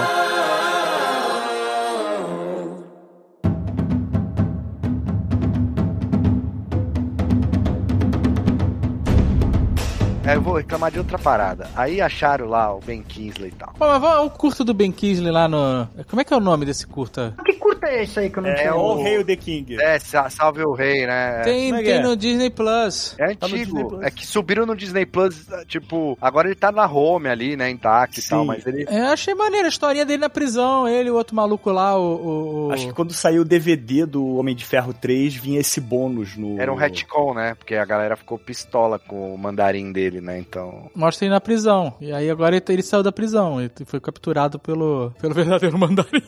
Puta que pariu. É, exatamente. Eu acho que tinha que pontuar essa história dele. Vocês não acharam isso muito bom, mano? Eu gostei. Nossa, não, jamais. Eu achei Não? exagerado o destaque que deram, mas eu achei interessante. Eu, porra, eu achei o- isso daí uma saída muito legal, tipo, não se levar a sério pra bosta que vocês fizeram lá atrás e, e Exato. jogar na cara do mundo isso. Eu achei ok, achei engraçado. É que tem uns momentos que são muito bons. Principalmente logo que eles encontram ele preso. E aí o, o- aquele bichinho lá, aquele monstrinho sem cabeça chega. O Morris. Parece uma esfirra fechada, aquele bicho. E aí eles se assustam. E aí ele fica felizão, o, o mandarim. Ele fala: Ai meu Deus, eu não acredito que eu, eu achei que ele era parte da, da minha imaginação. Que eu tava ficando louco. Nossa, eu tô tão feliz. Cara, isso, essa piada é tão maravilhosa, cara. Eu achei muito maneira essa piada. em que nível que tá as ideias do. do Exato, cara. cara. Nossa, eu tô muito feliz. Não sabia que ele era real. É, mas é, é que tem umas cagadas que a Marvel tenta limpar, tipo aquele negócio do peito do, do, do Tony Stark e tal, que eles fazem umas piadas, mas são coisas muito rápidas e pontuais. Essa do Ben Kiss, eles estão esticando, sabe? Tá esticando a piada? Mas ficou bom, mano. Ah, Não, cara, pô, ficou, não. Eu não o achei jeito. ruim. Ele fala calmamente em todos os momentos, como alguém que passou a vida inteira interpretando, mas agora já tá calmo, cansado, sabe? É muito bom, pô. É, porque o Ben Kingsley é um puta ator, né? Eu achei muito bom. Funciona. Mano, aquele diálogo no carro, mano, é muito choque de cultura, velho. Não, então, cara, o carro. Aquele bagulho é Cara, muito a sinistro. cena Deixa eu do falar do carro, carro. eu, Vai eu se vi, catar, eu só, fal- vai se só catar. faltou botar uma música na cena do carro e botar no final Toyota. É, Não, Sabe? é exato. É, BMW. é só pra Acabou. fazer propaganda do carro, cara. Mas qual é o carro? Qual é a marca do carro? Era uma BMW, Não, mano. não é uma propaganda boa, nem lembro que carro que é. Era uma Era uma BMW. propaganda muito boa, só isso. Não, Sim. mas, cara, e- eles estão indo pra uma cidade mística e aí eles estão indo de carro, cara. Os caras são. Mas esse é o choque mas cultural, porque, não, gente. Não, Isso Mas, mas é, esse é o choque cultural. Gente, a Aquafina tá o tempo inteiro com uma calça verde-limão e uma pochete prateada. Com dinheiro que ela ganhou com na lendas. aposta, mano. Com lendas. Mas é maneiro, sabe por quê? Porque a garota, eles trabalham de manobrista, o cara trabalha porque é o job, e ela gosta de dirigir mesmo. Ela tem a pegada Ferris Bueller lá de roubar o carro do cara pra dar rolê. É verdade, ela é braba no Não, mas ela toque, né, mano? o É verdade. pô. E aí ela dirige o ônibus e aí ela dirige o carro. Então a função dela na história tá ali, além de alívio cômico, ela, ela tem um skill. Ela nem precisava ter dado a flecha. A flecha é só um ponto de mestre pra mostrar, ó, o Gavião Arqueiro é mesmo um merda. Qualquer uma pessoa que, que é um motorista consegue dar o tiro e acertar do- depois Nossa, de duas horas de David. prática. E aí você vê, cara, que era impossível pra qualquer pessoa conseguir entrar naquela floresta se ela tivesse de carro a 110 por hora. Porque a floresta fecha muito rápido, maluco. A mina tinha um toque, ela lembra que ela pegou lá o carro no começo Então, do filme é- e é ela uma- fumilhou o carro? Mas então, cara, é uma floresta nisso. milenar que você entra nela de carro. Então você não tem um carro é, é, nos últimos. Só nos últimos 100 anos que dá pra entrar, nos últimos Ou a 50. Viu como agora vocês têm que dar valor nela? Ah, não. Mas você tinha que ser muito rápido. Se você tivesse um superpoder fosse muito rápido. Ué, mas você pode ir de helicóptero ficar vendo o caminho desenhar e você, ah, é ali, desce ali, gente. Ali é a caverna. Não, mas olha só, não, mas esse é o problema. Eles falam que a floresta ela, ela é viva. Então não existe um caminho correto. E Ela fica sempre mudando. Então, mesmo que você vá de helicóptero, o que você viu já não vai ser igual da outra vez. Não, mas não é o caminho. Você, você não quer ver o caminho, você quer ver o final. Mas o final muda também. É exato, o negócio é, é, é uma cidade mística, é uma cidade mística que tá se protegendo. Então, beleza, eles tentaram ir de carro, inclusive o vilão no começo do filme tenta chegar lá de carro e chega, aí a Aquafina no final com o grupo faz a mesma coisa. Só que, cara, é uma cena, assim, juro, corta o som, corta o áudio, tira os atores e bota no final assim, tração nas quatro rodas. A prova d'água. Cara, Carlos, eu nunca vi uma, uma propaganda de carro que o carro tivesse fugindo de bambus assassinos. Seria foda. Eu gostaria de ver. Eu compro um carro desse. Ah, mas a cena, todas as cenas de carro, de curva. Não, você já viu, gostaria David? Aí, tá aí na. Você viu aí, exato. Ai, gente, vocês estão muito exigentes pra Marvel, gente. É só um carro a milhão, mano. Tá Achei bom, irado. mano. Eu gostei. Eu gostei Também, da mano. quebra. Eu gostei Eu da quebra. Eu nunca vi bambu a milhão atrás de BMW, gente. Meu amigo. Viu então? Não compraria um carro desse? Não, porque eu não tenho dinheiro, senão eu compraria. Tava escrito Razor Blade no carro, gente. Você tem. Razor Fist, cara, não é Razor Blade. Razor Blade é Gillette, sei lá. Não, como é que era o nome Não, do Razor cara lá? Blade Era... É Razor Fist. Razor o, Fist. O Razor Fist ficou capanga dela também, não ficou? Ficou, mano. Então, isso foi muito engraçado no final, porque os caras eram o clã vilão baldido de mil anos. E aí, no final, quando aparece lá o monstrão, o clã fala assim, rapaziada, deu muito ruim. Uma galera que mudou de, de time muito rápido, assim, caiu na realidade muito rápido, sabe? Gente, deu erradaço aqui. A gente tava errado, vamos assumir uma postura nova, vamos encarar isso com maturidade e vamos salvar o mundo muito rápido. Vamos tirar o PT, né? É, Depois a gente vê. Meu Deus. Mas aí, mano, o Razor, Razor foda-se aí, mano. O maluco, ele se deu benzão, velho. Pôs a espadinha de dragão lá. do- Ele É. tirou depois? Não tirou Não, depois. redenção, cara, né? Tipo, foda-se, tudo que eu fiz de ruim até hoje, tô de boa agora. E Ele só final trabalha ficou- ali. Ele ficou parça da Xaling depois lá. Senhora, É. vamos dançar no pátio Ele lá. tá fazendo a transição, né, cara? Vamos, o clipe vai começar, É. senhora. É. O, diretor- o clipe vai começar, senhora. Quando eles estão atravessando aquele túnel pra ir lá pra vila, ele faz um túnel de água, né? Você não acha que isso é, tá conversando com aqueles túneis redondos de teleporte meio de fogo, de faíscas do Doutor Estranho, a galera lá do Tibete? É, parece Portals, né? A cena de. Até a cena de Vingadores Ultimato. Qual, qual, qual, qual? Que qual, aparece qual? nos portais. Aparece um portal de água igual, na, na mesma identidade visual, só que de água, né? Dos portais do Doutor Estranho. É, eu acho que tá conversando uma, uma coisa com a outra, né? É, inclusive tem esses portais nesse filme por causa do Wong, né? O Wong usa em alguns momentos também, né? Acho que eles não iam fazer uma coisa que é tão similar assim, acidentalmente. Mas os do Wong gente. é tipo de serralheiro, né, mano? É, exatamente. É, mas, mas ambos ficam rodando na- em um sentido só, né? Fica aquela espiral. É muito parecido, gente. Não pode ser por acaso, não. Mas se é de água, aí depende do hemisfério que tá, né? Vai girar pra, pra um lado. Será que tem, dependendo do cara que tá castando o bagulho, teleporte de elemento? Por elemento? Não, você vê que eles usavam tudo relacionado à água ali. É, eu acho que é totalmente possível. Eu acho que é totalmente possível. Água e É, vento. porque né? é das paradas dos Shang-Chi, dragão pô, e tal. né, Naruto? É porque a água tem todo aquele conceito também que, que lembra o Bruce Lee, né? Que ele fala, seja como a água, né? Que você tem que se moldar com, no, de acordo com o ambiente que você tá. Ou então a água numa xícara, ela tem a forma da xícara. E num copo, ela tem a forma do copo. Então talvez tenha alguma coisa relacionada com esse conceito do Bruce Lee. É, e a família dele é muito, tipo, sei lá, esses lances do, do dragão ser o elemento deles ali e tal. Ah, quando o mapa, quando cria o mapa, é na água também. É na água, né? É, tem essa também. Pode É, eles ser. mexem com água e vento o tempo inteiro. É, ela mexe, né? A mãe lá, a Ingli, ela... Nossa, o vento irado ali, né? Na... É, na hora que ela dança. folhas e tal. ó, tá? Não, e o próprio Shang-Chi, no final, ele, ele usa esses elementos, esse poder, é pra conseguir controlar os anéis, né? É, e esse também tá ligado com a mitologia dos anéis nos quadrinhos, porque nos quadrinhos a história dos anéis é que elas pertenciam a pilotos de uma nave, que era essa raça alienígena de dragões, Nossa. que é a origem do Fim Fanfum. E cada, e cada anel. Vai ficar de pilha também, caralho. Não, não, tô falando sério, porque eu fiquei muito curioso no final lá, a hora que o maluco tá falando lá com a Capitã Marvel lá, que ela mete o pé. E eu não sei o que acontece. Eu fiquei É, curioso. nos quadrinhos eles são uma raça alienígena e cada anel controla uma parte da nave. E são elementos. Então um anel controla fogo, outro água, outro eletricidade, outro energia. Então cada anel tem uma função pra manter a nave funcional. Hum, Por cada isso- anel era um anel do, do Eternos, mano. Não, é Dodin, é Dodin. O Rex, o Rex tá traumatizado, cara. O Liasso é interessado, ele tá querendo que eu, que eu conte.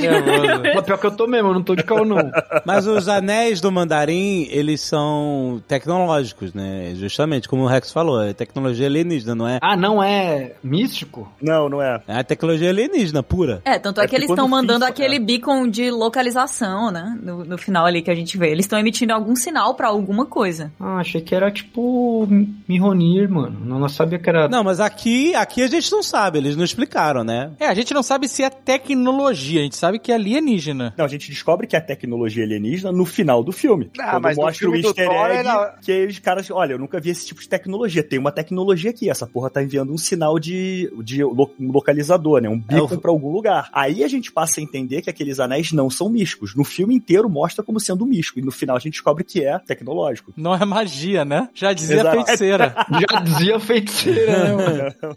E tanto É, que, ó, ó, Rex, eu acho que essa é a, é a, é a chamada pro fim, fim, fim, fim, ih, como é que é? Fanfum. Fim, fanfum, que é uma coisa que a gente tinha Não é até... possível que a Marvel vá. Marcelo, você vai conseguir fazer um boneco, uma estátua do Fim Fan Fum? Vai. Ah, dragão. Cara, dragão eles já vende, mostraram dragão dois vende, dragões. Eles já pô. mostraram dois dragões enormes no filme do Não, pera aí, Shang-Chi. mano. Eu vou ter que googlar isso, mano. Fim. A parada que a internet estava teorizando na época do trailer é que esses anéis podem ser que, né, que ah, eles fizeram diferente, os anéis não estão nos dedos, estão no, né, nos punhos e tal, mas esses anéis podem ser pro dedo. Do Fifanfum. É Exato. isso? Entendeu? Que é um bicho gigante. Então, mas aí eu acho confuso, sabe por quê? Porque se o cara usa no braço e ele nunca viu ninguém usar isso antes, porque caiu do cometa, ninguém sabe de onde vêm os anéis, certo? É. Se o anel não cabe no dedo, não é anel, é bracelete. No filme fala que no filme no começo do filme fala que eles encont- que ele encontrou os anéis numa numa cripta. Então, mas esse cara nunca viu um anel na vida, porque ele chamou bracelete de anel. Não, mas, gente, mas em inglês, ring é, é- é- pode ser mil coisas. Ah, É é? uma coisa circular, né? O livro do Musashi é a lenda, como é que é? É dos anéis, é sei lá o que dos anéis. Ele fala os anéis são espadas no chão, que ele desenha pra estar próximo. É tipo aro, né? Ah, então seria a lenda dos 10 aros. É. É, anel, aro. É porque. Que anel é muito específico no, no, no, no Brasil, em português. Anel você usa nos dedos. Ah, Gente, o Fim Fanfum tem uma bermuda tem roxa, mano. Tipo de anel. Olha o Marcelo, olha o Marcelo.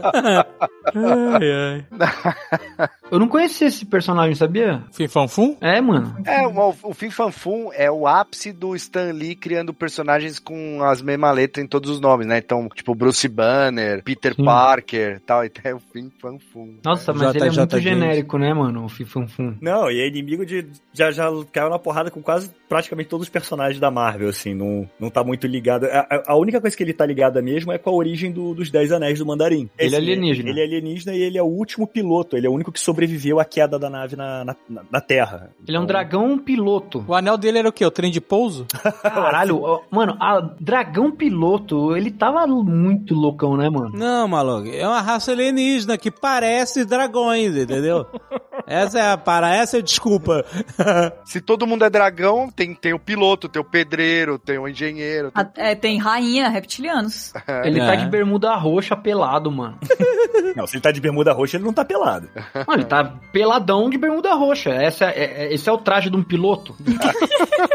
Você não sabe como é que é o uniforme de piloto, vai que a bermuda roxa é a patente dele. Nossa, E cara. anel, ele tava pelado, de- ele tava pelado e com 10 anéis quando a nave bateu. um anel, um anel. Era um anel pra cada piloto. Aqui vão-se Que? os anéis e ficam-se os dedos, né? Nossa, muito boa essa conversa do Rex com, com o Lerson. Sobre a patente, a bermuda, a patente da bermuda do... Peraí, tinham 10 Fim pilotos, cada um com um anel. Só ele sobreviveu à queda. Porque ele era o anel do trem de pouso, caralho. Aí morreu 10 pilotos. Morreu Nove. nove, sobrou ele. Aí, aí- e aí. A matemática do... Cara, essa conversa ela tá sem condições. Tá maravilhosa, tá, tá incrível. Caralho, e aí assim nasceu os 10 anéis da Terra. Isso, ele pegou os anéis. Talvez ele fosse comissário de bordo. E aí um anel pra Pois todos é, dominar. pois é, às vezes ele não é importante, ele foi só o cara que sobrou mesmo. Exato. Inclusive, ó, tem, na- na- tem um filme da Disney que é a própria Aquafina que faz que o dragão é ex- exatamente isso. É o dragão, o Raya. lá. É, ela é o dragão que todo mundo acha que é fodão, mas na verdade ela era só o dragão que sobrou. Ela é o dragão? Ela é o dragão. Não, que legal. é, esse É? filme é muito bom, inclusive. Assistam aí quem Qual o não nome do filme? Raya e o Último Dragão. Raya e o último Ah, dragão. tá. O dragão é ótimo. Nossa, ele é demais. Não, ela é, nossa, sério, talento. Eu fiquei bem feliz que deram uma esticada desproporcional e ela vai continuar no MCU. Eu não entendi no final, gente. Eles, eles viram um casalzinho? Não, eles são, São brothers, são amigos. Amizade. Não, é, é tipo, ela é tipo o sidekick dele, é o sidekick dele. Eles viram parça, né? Eles eram, eles não viram, eles já são parças, eles sempre É, foram. eles são parças só pra caralho É. e... Mas é isso que o Dave falou. No começo, ele era o sidekick dela, né? Porque ele era o Zé Ruela. Cara, e... é muito engraçado no final. Os caras resolvem tudo, salvam o planeta, não. Aí eles estão contando a história pros amigos, cara. Aí a gente foi lá, É muito bom isso, cara. e aí tinha o maluco da lâmina. que- Soul, ela fala assim: tinha os, os demônios lá, os Soul Suckers. E a gente lutando, caralho. Eu achei, é muito engraçado o jeito dela, ele contando. E os caras estão desacreditando, né, com aquela cara. Aí o Wong abre o portal atrás deles e chama eles, ó, eu preciso de vocês, não sei o que lá. Ele, ah, foi mal, a gente tá indo aí, não sei o que lá. Muito, cara, muito Não, mas calma, calma que o melhor detalhe dessa conversa é que eu falo assim, porra, galera, era só vocês me darem uma desculpa melhor pra não atender o telefone, sabe? Não sabe inventar essa mentira toda. Aí aparece o Wong. Ai, cara, muito bom, cara. E eles terminam no karaokê. No karaokê é ótimo. Aí o Wong fala, né? Eu sei que é muita coisa pra vocês absorverem e tal. É melhor vocês irem pra casa, descansar e tal. Aí eles se olham e falam. Oh! E aí vai pro karaokê. ah, porra, isso é uma piada boa, Melhor cara. Pô, final, boa bom. pontuação, cara. o melhor de tudo é que o Wong, que é esse cara que a gente vai descobrindo a cada momento, vai no karaokê com eles. Esse é o melhor de tudo. Quem é esse cara? Uma hora ele tá bêbado, uma hora ele tá lutando clandestinamente. Cara, é só ideia errada, mano. Uma hora ele tá sério, né? Porque quando ele tá se reunindo com os Vingadores ali, né? Com a Capitã Marvel, com o Hulk, ele tá sério. Não, não, porque a gente tem que ver o que vai ser isso, né? Todo, então, assim, o cara é tudo. Mas é muito bom, porque... É work hard, play hard, né? Ah, ele, ele é o cara que no, no Endgame lá, ele traz a galera do Doutor Estranho lá. É. que O Doutor Estranho cobra ele aí, tá todo mundo aí? Ele, pô, você queria mais alguém? Ele, o Wong é isso. Ele, ele é o cara que diz sim. Simplesmente. É o cara, é o, do pa- bora. o famoso pau pra toda obra. É isso aí. É. Ô, bora lá no, sei lá o quê? Bora. Vamos lá na luta clandestina? Vamos. Um rolê aleatório. Vamos salvar o E, mundo? cara, Vamos. E- ele é o malfáctil do MCU, cara. É? Olha aí.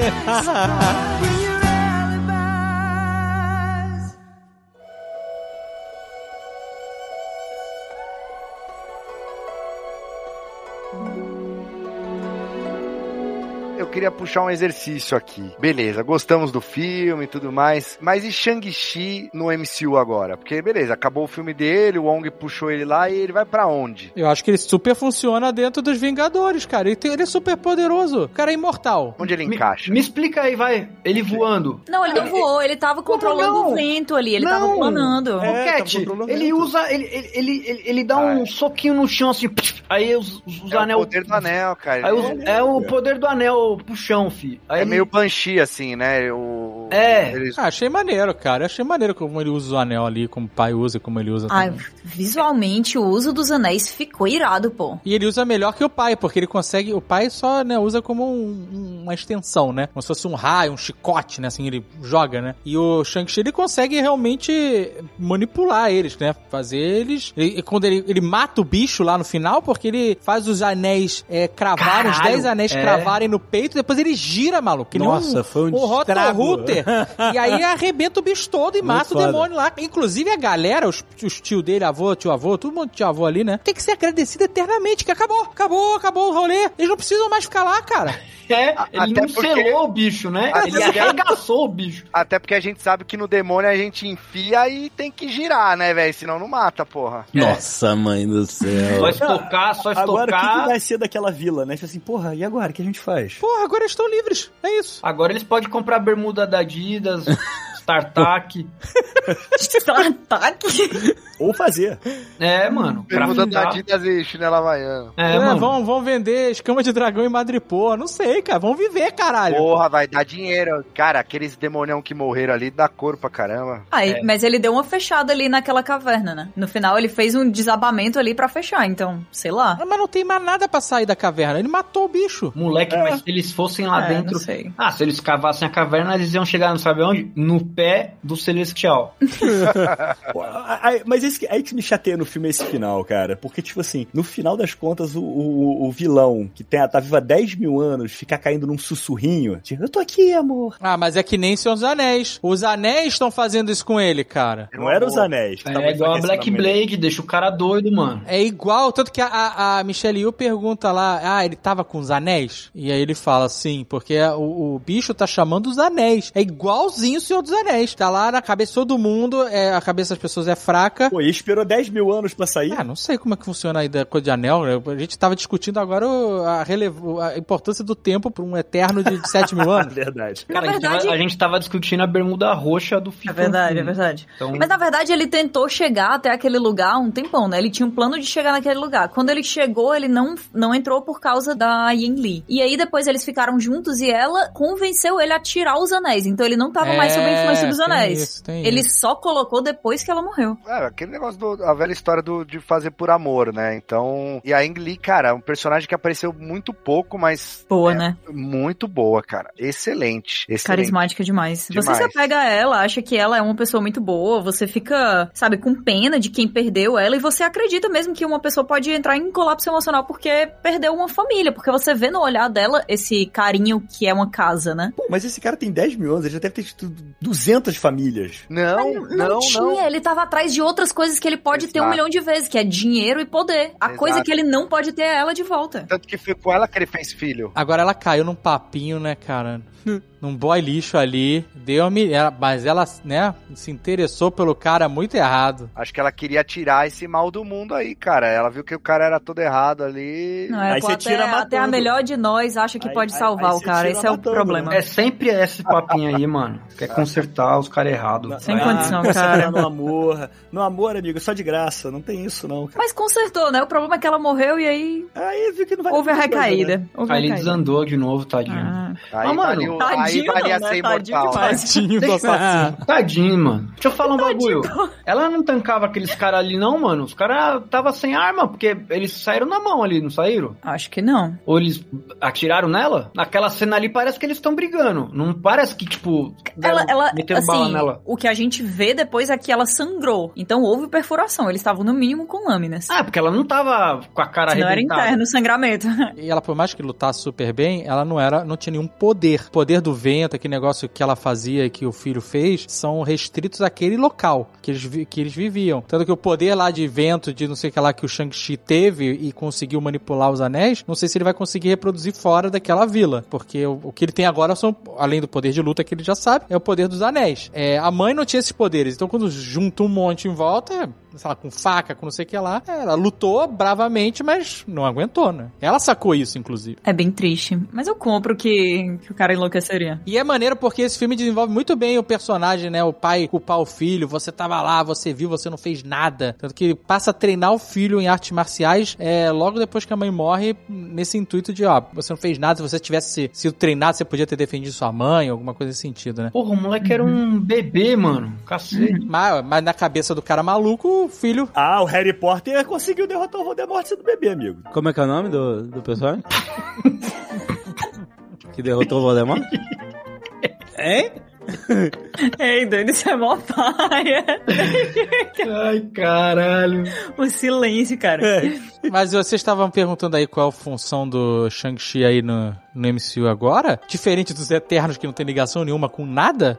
Ô, mano, para, Os mano. Eternos devem ter Tem. conhecido. Não tem, eles fazem questão de não linkar com nada, linka com outra galáxia. Olha, é longe daqui, vai babar longe. Isso, fica, fica. Linka lá com o irmão do Thanos, com sei lá quem. Com, Isso, fica lá longe. Dave, daqui cinco anos a gente vai estar gravando outro Nerdcast onde eles vão ser os líderes dos Avengers. Não tá maluco. Hum. Isso É impossível. Não. É impossível, porque a- a- Pode dar print nesse áudio, gente. Se eles desenvolverem eles até lá, beleza. mas eu acho que o Shang-Chi, ele tem lugar, ele tem muito lugar no Avengers. Primeiro, ele não tem nada, nem ninguém, família nenhuma, só a irmã. Mas que ele não se dá muito bem, essa é a realidade. Não, e que vai ser líder criminosa, né? Também. Vamos nessa. Ele é super poderoso, cara. Ele, ele tem os anéis, ele é super. Ele, é imortal, já tinha falado isso antes, né? É, ele tem um poder fudido, cara. Eu não sabia dessa, não. Ele é imortal? O pai dele era imortal, automaticamente ele é imortal, com os anéis. O pai dele É. tava lá há mil É, tá anos. com anel, é. Ah, Mas é, é- mas desculpa, foi mal. O anel faz ele ser imortal. Mas é um imortal, não imo- é um imortal no, no quesito só de não envelhecer, né? Isso, isso. Ele é antioxidante.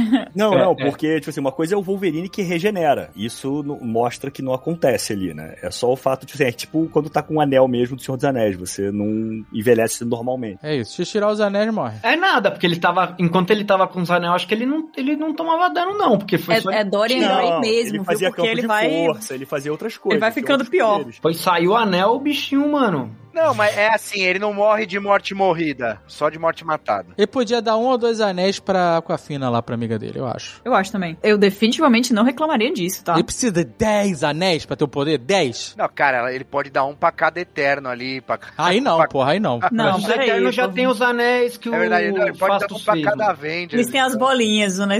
os Eternos têm as bolinhas, não precisa. É, já Ele pode dar um pra, podia dar um pro Gavião Arqueiro, hein, velho? Ia ser da hora. É, Acho que isso o Dave nunca ia perdoar. Pra que essa fanfic essa hora da madrugada? Pô, aliás, aliás, estreou o Gavião Arqueiro hoje, gente. Pra que, que a gente tá falando Não, disso? peraí, peraí, peraí. O Gavião Arqueiro, aquele que não consegue acertar a flechada que uma manobrista consegue?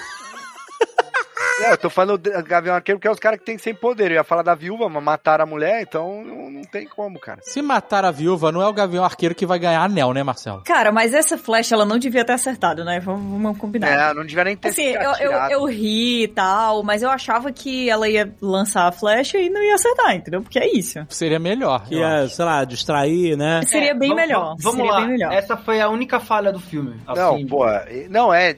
Seria da hora se o cara chegasse do lado, é, se aprendeu hoje e achou que ia acertar essa porra, né? Parabéns, né? Mas isso não é pra você. Aí a irmã dele acertasse, tá ligado? Sei lá. É, porque a irmã dele. Exato. É. Porque a irmã dele era OP. Ela era, ela Ah, era a irmã legal. dele era bem OP. Mas a irmã dele tava ocupada com uma corrente lá, né? Ela era a Gogô e o Bari daqui. Pô, É, teve. é. A irmã dele lá teve aquela luta nos bambus ali. Não era, não era bambu, né? Onde que era? No prédio ali, com as vigas. Não, era, eram andames de bambu. É, é real isso. Era andames, Andames né? Era de bambu, bambu mesmo, né? Era de bambu. Irada. Porra, Nossa, Ai, ele, é, cara. ele era Marcelo. muito foda. E o nervoso de você ver a galera. Não, cara. Muito bom, muito bom. Todas as cenas de luta desse filme são. Todas as cenas mano, iradas. de luta foram iradas. Iradas, tudo, iradas. tudo, tudo. Que filmaço, cara. Que filmaço. Que coisa estranha que a galera não ficou comentando. Eu acho que depende do lugar também. Aqui o cinema tava bem complicado. Demorou muito pra sair no Disney Plus mesmo, né? Esse filme demorou muito pra sair no Disney Plus. é, entrou no cinema ainda com a galera não tão vacinada, né? E com índices altos, então a galera, com razão, deu uma segurada. E, mas agora tá no Disney Plus, né? Então vamos ver se, se, se esse filme ganhou. Porque eu acho que merece. Esse filme é um filme legal pra caramba, cara. Bem divertido. Ele é legal. Eu tô vendo a galera falar no Twitter hoje. É, que Começou agora, liberou, né? Mas assim, é. que eu acho que ele não é, a- a- até assim como o Eternos, até então, ele não é rele... A gente tava acostumado a todo filme ser relevante pro MCU, porque a gente via onde ele ia chegar, né? Ah, eles vão enfrentar o Thanos. O, o caminho era esse, né? Aham. Enfrentar o Thanos. Agora a gente tá à deriva, a gente não faz ideia qual O que, que, tá é vindo o... aí, exato. É, exato. Ainda, ainda tá, né? Ainda continua. A gente ainda continua a deriva, né? Na verdade, já mostrou, Marcelo. O que tá vindo aí é o Kang. Então, Rex, mas ele não é tangível ainda, sabe? Então, mas o filme dos Eternos não fala de multi... Esse filme é tão merda que nem de multiverso ele fala. E o filme do Shang-Chi fala de multiverso. Já conversa com a nova linha da Marvel. Que ele fala que os dragões, as múltiplas realidades, ele dá um rolê desse lá quando ele tá explicando a história dos dragões. Mas eu acho que essa esfriada que, tipo, o MCU tá aí, assim, obviamente a pandemia também ajudou, porque atrasou os filmes e tal, né? Mas essa esfriada, ela se deve meio a isso, a gente não sabe o que é, por mais que o Kang seja dito aí, né, Rex? É diferente, entendeu? Tá bom, é o Kang, mas o Kang vai aparecer no filme do Homem-Formiga, sei lá quando, sei lá quando não, tem a data aí que eu não lembro, né? Mas ele, ele não tá, os Vingadores sumiram, os principais, A- então, pois tipo, é, não coisa existe que a equipe, sabe? Não tem os Vingadores, tô- a gente não sabe quem é. É, a gente tá ainda sem os heróis. O que, o que a gente tem de herói novo apresentado agora é o Shang-Chi. Porque o que, Ah, e a menina, falei- a Helena, né? A Helena... É, mas vai começar a apresentar agora, vai. Agora vai estar a filha do amigo do Dave aí. Nossa a, senhora. A, A filha, não. a gaviãzinha arqueirinha aí. Nem é filha do cara. Mas olha só, é isso que eu tava falando. O personagem do Kit Harington, nos quadrinhos, ele tá envolvido por causa da, da espada e da Excalibur, né? Que é a espada de ébano e tudo mais. Ele tá envolvido na relação da história que faz conflito direto com o Kang. Ele é que acaba sendo a linha, porque a espada de ébano permite que ele viaje entre dimensões, ela se perde no tempo e espaço. Então eu acho que ele foi introduzido mal, muito mal no Eternos, pra abrir essa porta. Inclusive nesse easter egg que ele aparece com a espadinha, a espadinha falando e tal, aparece a voz do Blade, né? É, Nossa, dá um. exato. Dá um friozinho na espinha, hein? Eu só soube depois, fiquei pesquisar, porque eu achei que era a voz do Doutor Estranho. Eu achei que era a voz do Samuel Jackson, mano. Mas, se, cara, Nossa, o, Kit, não. o Kit Harington é a chave vai abrir com chave de merda essa nova fase aí, né, cara? Pelo amor de Nossa. Não, eu tô assim, eu não sei que eles, se- como eles vão usar isso. Eu sei que nos quadrinhos, a série que envolve o Kang, uma das séries E que ele envolve vira- o Kang com os Vingadores, é por causa do Cavaleiro Negro. E ele vira líder dos Avengers, né? Não, não chega isso acontecer, não. Cara, isso não chega, vai cara. acontecer. Nossa, gente, tá me dando calafrios agora, maluco. Não há, não há a menor possibilidade, cara. Não tem o carisma pra isso, cara, o né? No filme dos Eternos, aqui, já que a gente tá falando disso, além de aparecer a espada aí do. Espada de ébano. É, a espada dele, dele, de ébano, aparece também esse Excalibur. É, e tem a piada com o Arthur, né? Com o rei Arthur. É, na, na mão da Tina, né? É, ele era apaixonado por ela. Tá vendo? Como Mas- que você não gosta desse filme, gente? Pelo amor de Deus. Olha aí, ó. Tá- O, o Liesson, ele chegou aqui achando que ia mudar a cabeça de todo mundo e acabou ele dizendo assim: é, o vilão não importa mesmo, não. É, isso aí realmente Não, mas é. o vilão era a única coisa merda desse filme mesmo, gente. Sério. Não, não é um vilão. Ele não chega nem a ser vilão, cara. We're Eternals. You can't outrun who you really are. Falando de easter egg, a gente teve easter egg que mostra o Bruce Banner de volta, o Hulk, né, de volta como Bruce Banner. É verdade. Ah, sim. Sim. E com Ah, o braço porque- fudido ainda, né? E com o Ele vai braço aparecer fudido ainda. na, na She-Hulk. É que vai ter a série, né, da she Então, vai pra baixar o budget, ele não pode ser CGI o tempo todo, né, cara? É isso aí, aí. Mas eles vão ter que explicar. Ah, vamos. expli- Você explica isso com uma, uma, uma frase de roteiro. Exato. Ah. exato. Uma piada. Não, provavelmente na série da She-Hulk, porque ele aparece lá e com certeza ele vai se modificar ali, né? Ele vai voltar a ser humano ali, de alguma forma. Sim, é porque ele, ele, inclusive nos quadrinhos, é ele que faz a doação de sangue pra salvar a, Isso. a prima dele, né? Jennifer. E ele não consegue fazer isso na forma do Hulk, né? A agulha não passa na pele, então ele tem que estar na forma humana pra fazer isso acontecer. Ah, olha aí. E ela vai ser CGI, né? Porque a She-Hulk não transforma, né? Ela é full-time She-Hulk. Não, não, ela transforma, é porque ela escolhe ficar na Ela forma escolhe, de She-Hulk, é isso. Ah. Pô, você não ficaria, não? Mas que CGI, brother? Ela tá, tá a pele verde. Não. Não, mas não, Não, Alexandre. não. Pô, tem que ser uma mulher grande, cara. Claro que não, cara. O Hulk é, é pele verde só? É o Luferrino agora? Mas a, mas a mulher Hulk é. A, A mulher, mulher Hulk, Hulk não é é. gigantrônica, mano. Lógico que A é, cara. mulher- Tem é, dois cara. metros. Ela é cara. bem A mulher forte. Hulk, Mas a mulher Hulk é gigante, fortona, cara. Ela é bem. a mulher Hulk é forte. literalmente uma fisiculturista verde. Ponto. É, ela, tem a ela não, é, ela não é um, um- Não, um- ela não tem a um deformidade Hulk. colosso. Ela é Não, uma não mulher tem. muito forte, Ela ela uma mulher não de é a dois atriz que metros tá escalada. Então, gente, mas você tem que pegar duas coisas. Uma mulher muito forte Fácil. e que ela seja uma ótima atriz. Não, bota o rosto por cima, que nem fizeram com o Capitão América, cara. A Tatiana Maslany não é uma mulher muito forte. Nossa, mãe. Nossa, aí é mais fácil fazer um boneco inteiro. Ah, já tem? Já tá ca- cast? Não, o É. rosto é muito mais fácil de substituir. Bom, tudo bem. Então vai ser CGI. É, a gente não tem, a gente não tem decisão nenhuma nisso. Exato. Fala, beleza, então, dito isso, vai ser. Ah, Então gente, acabamos essa reunião falando, aqui, tá decidido. tá decidido.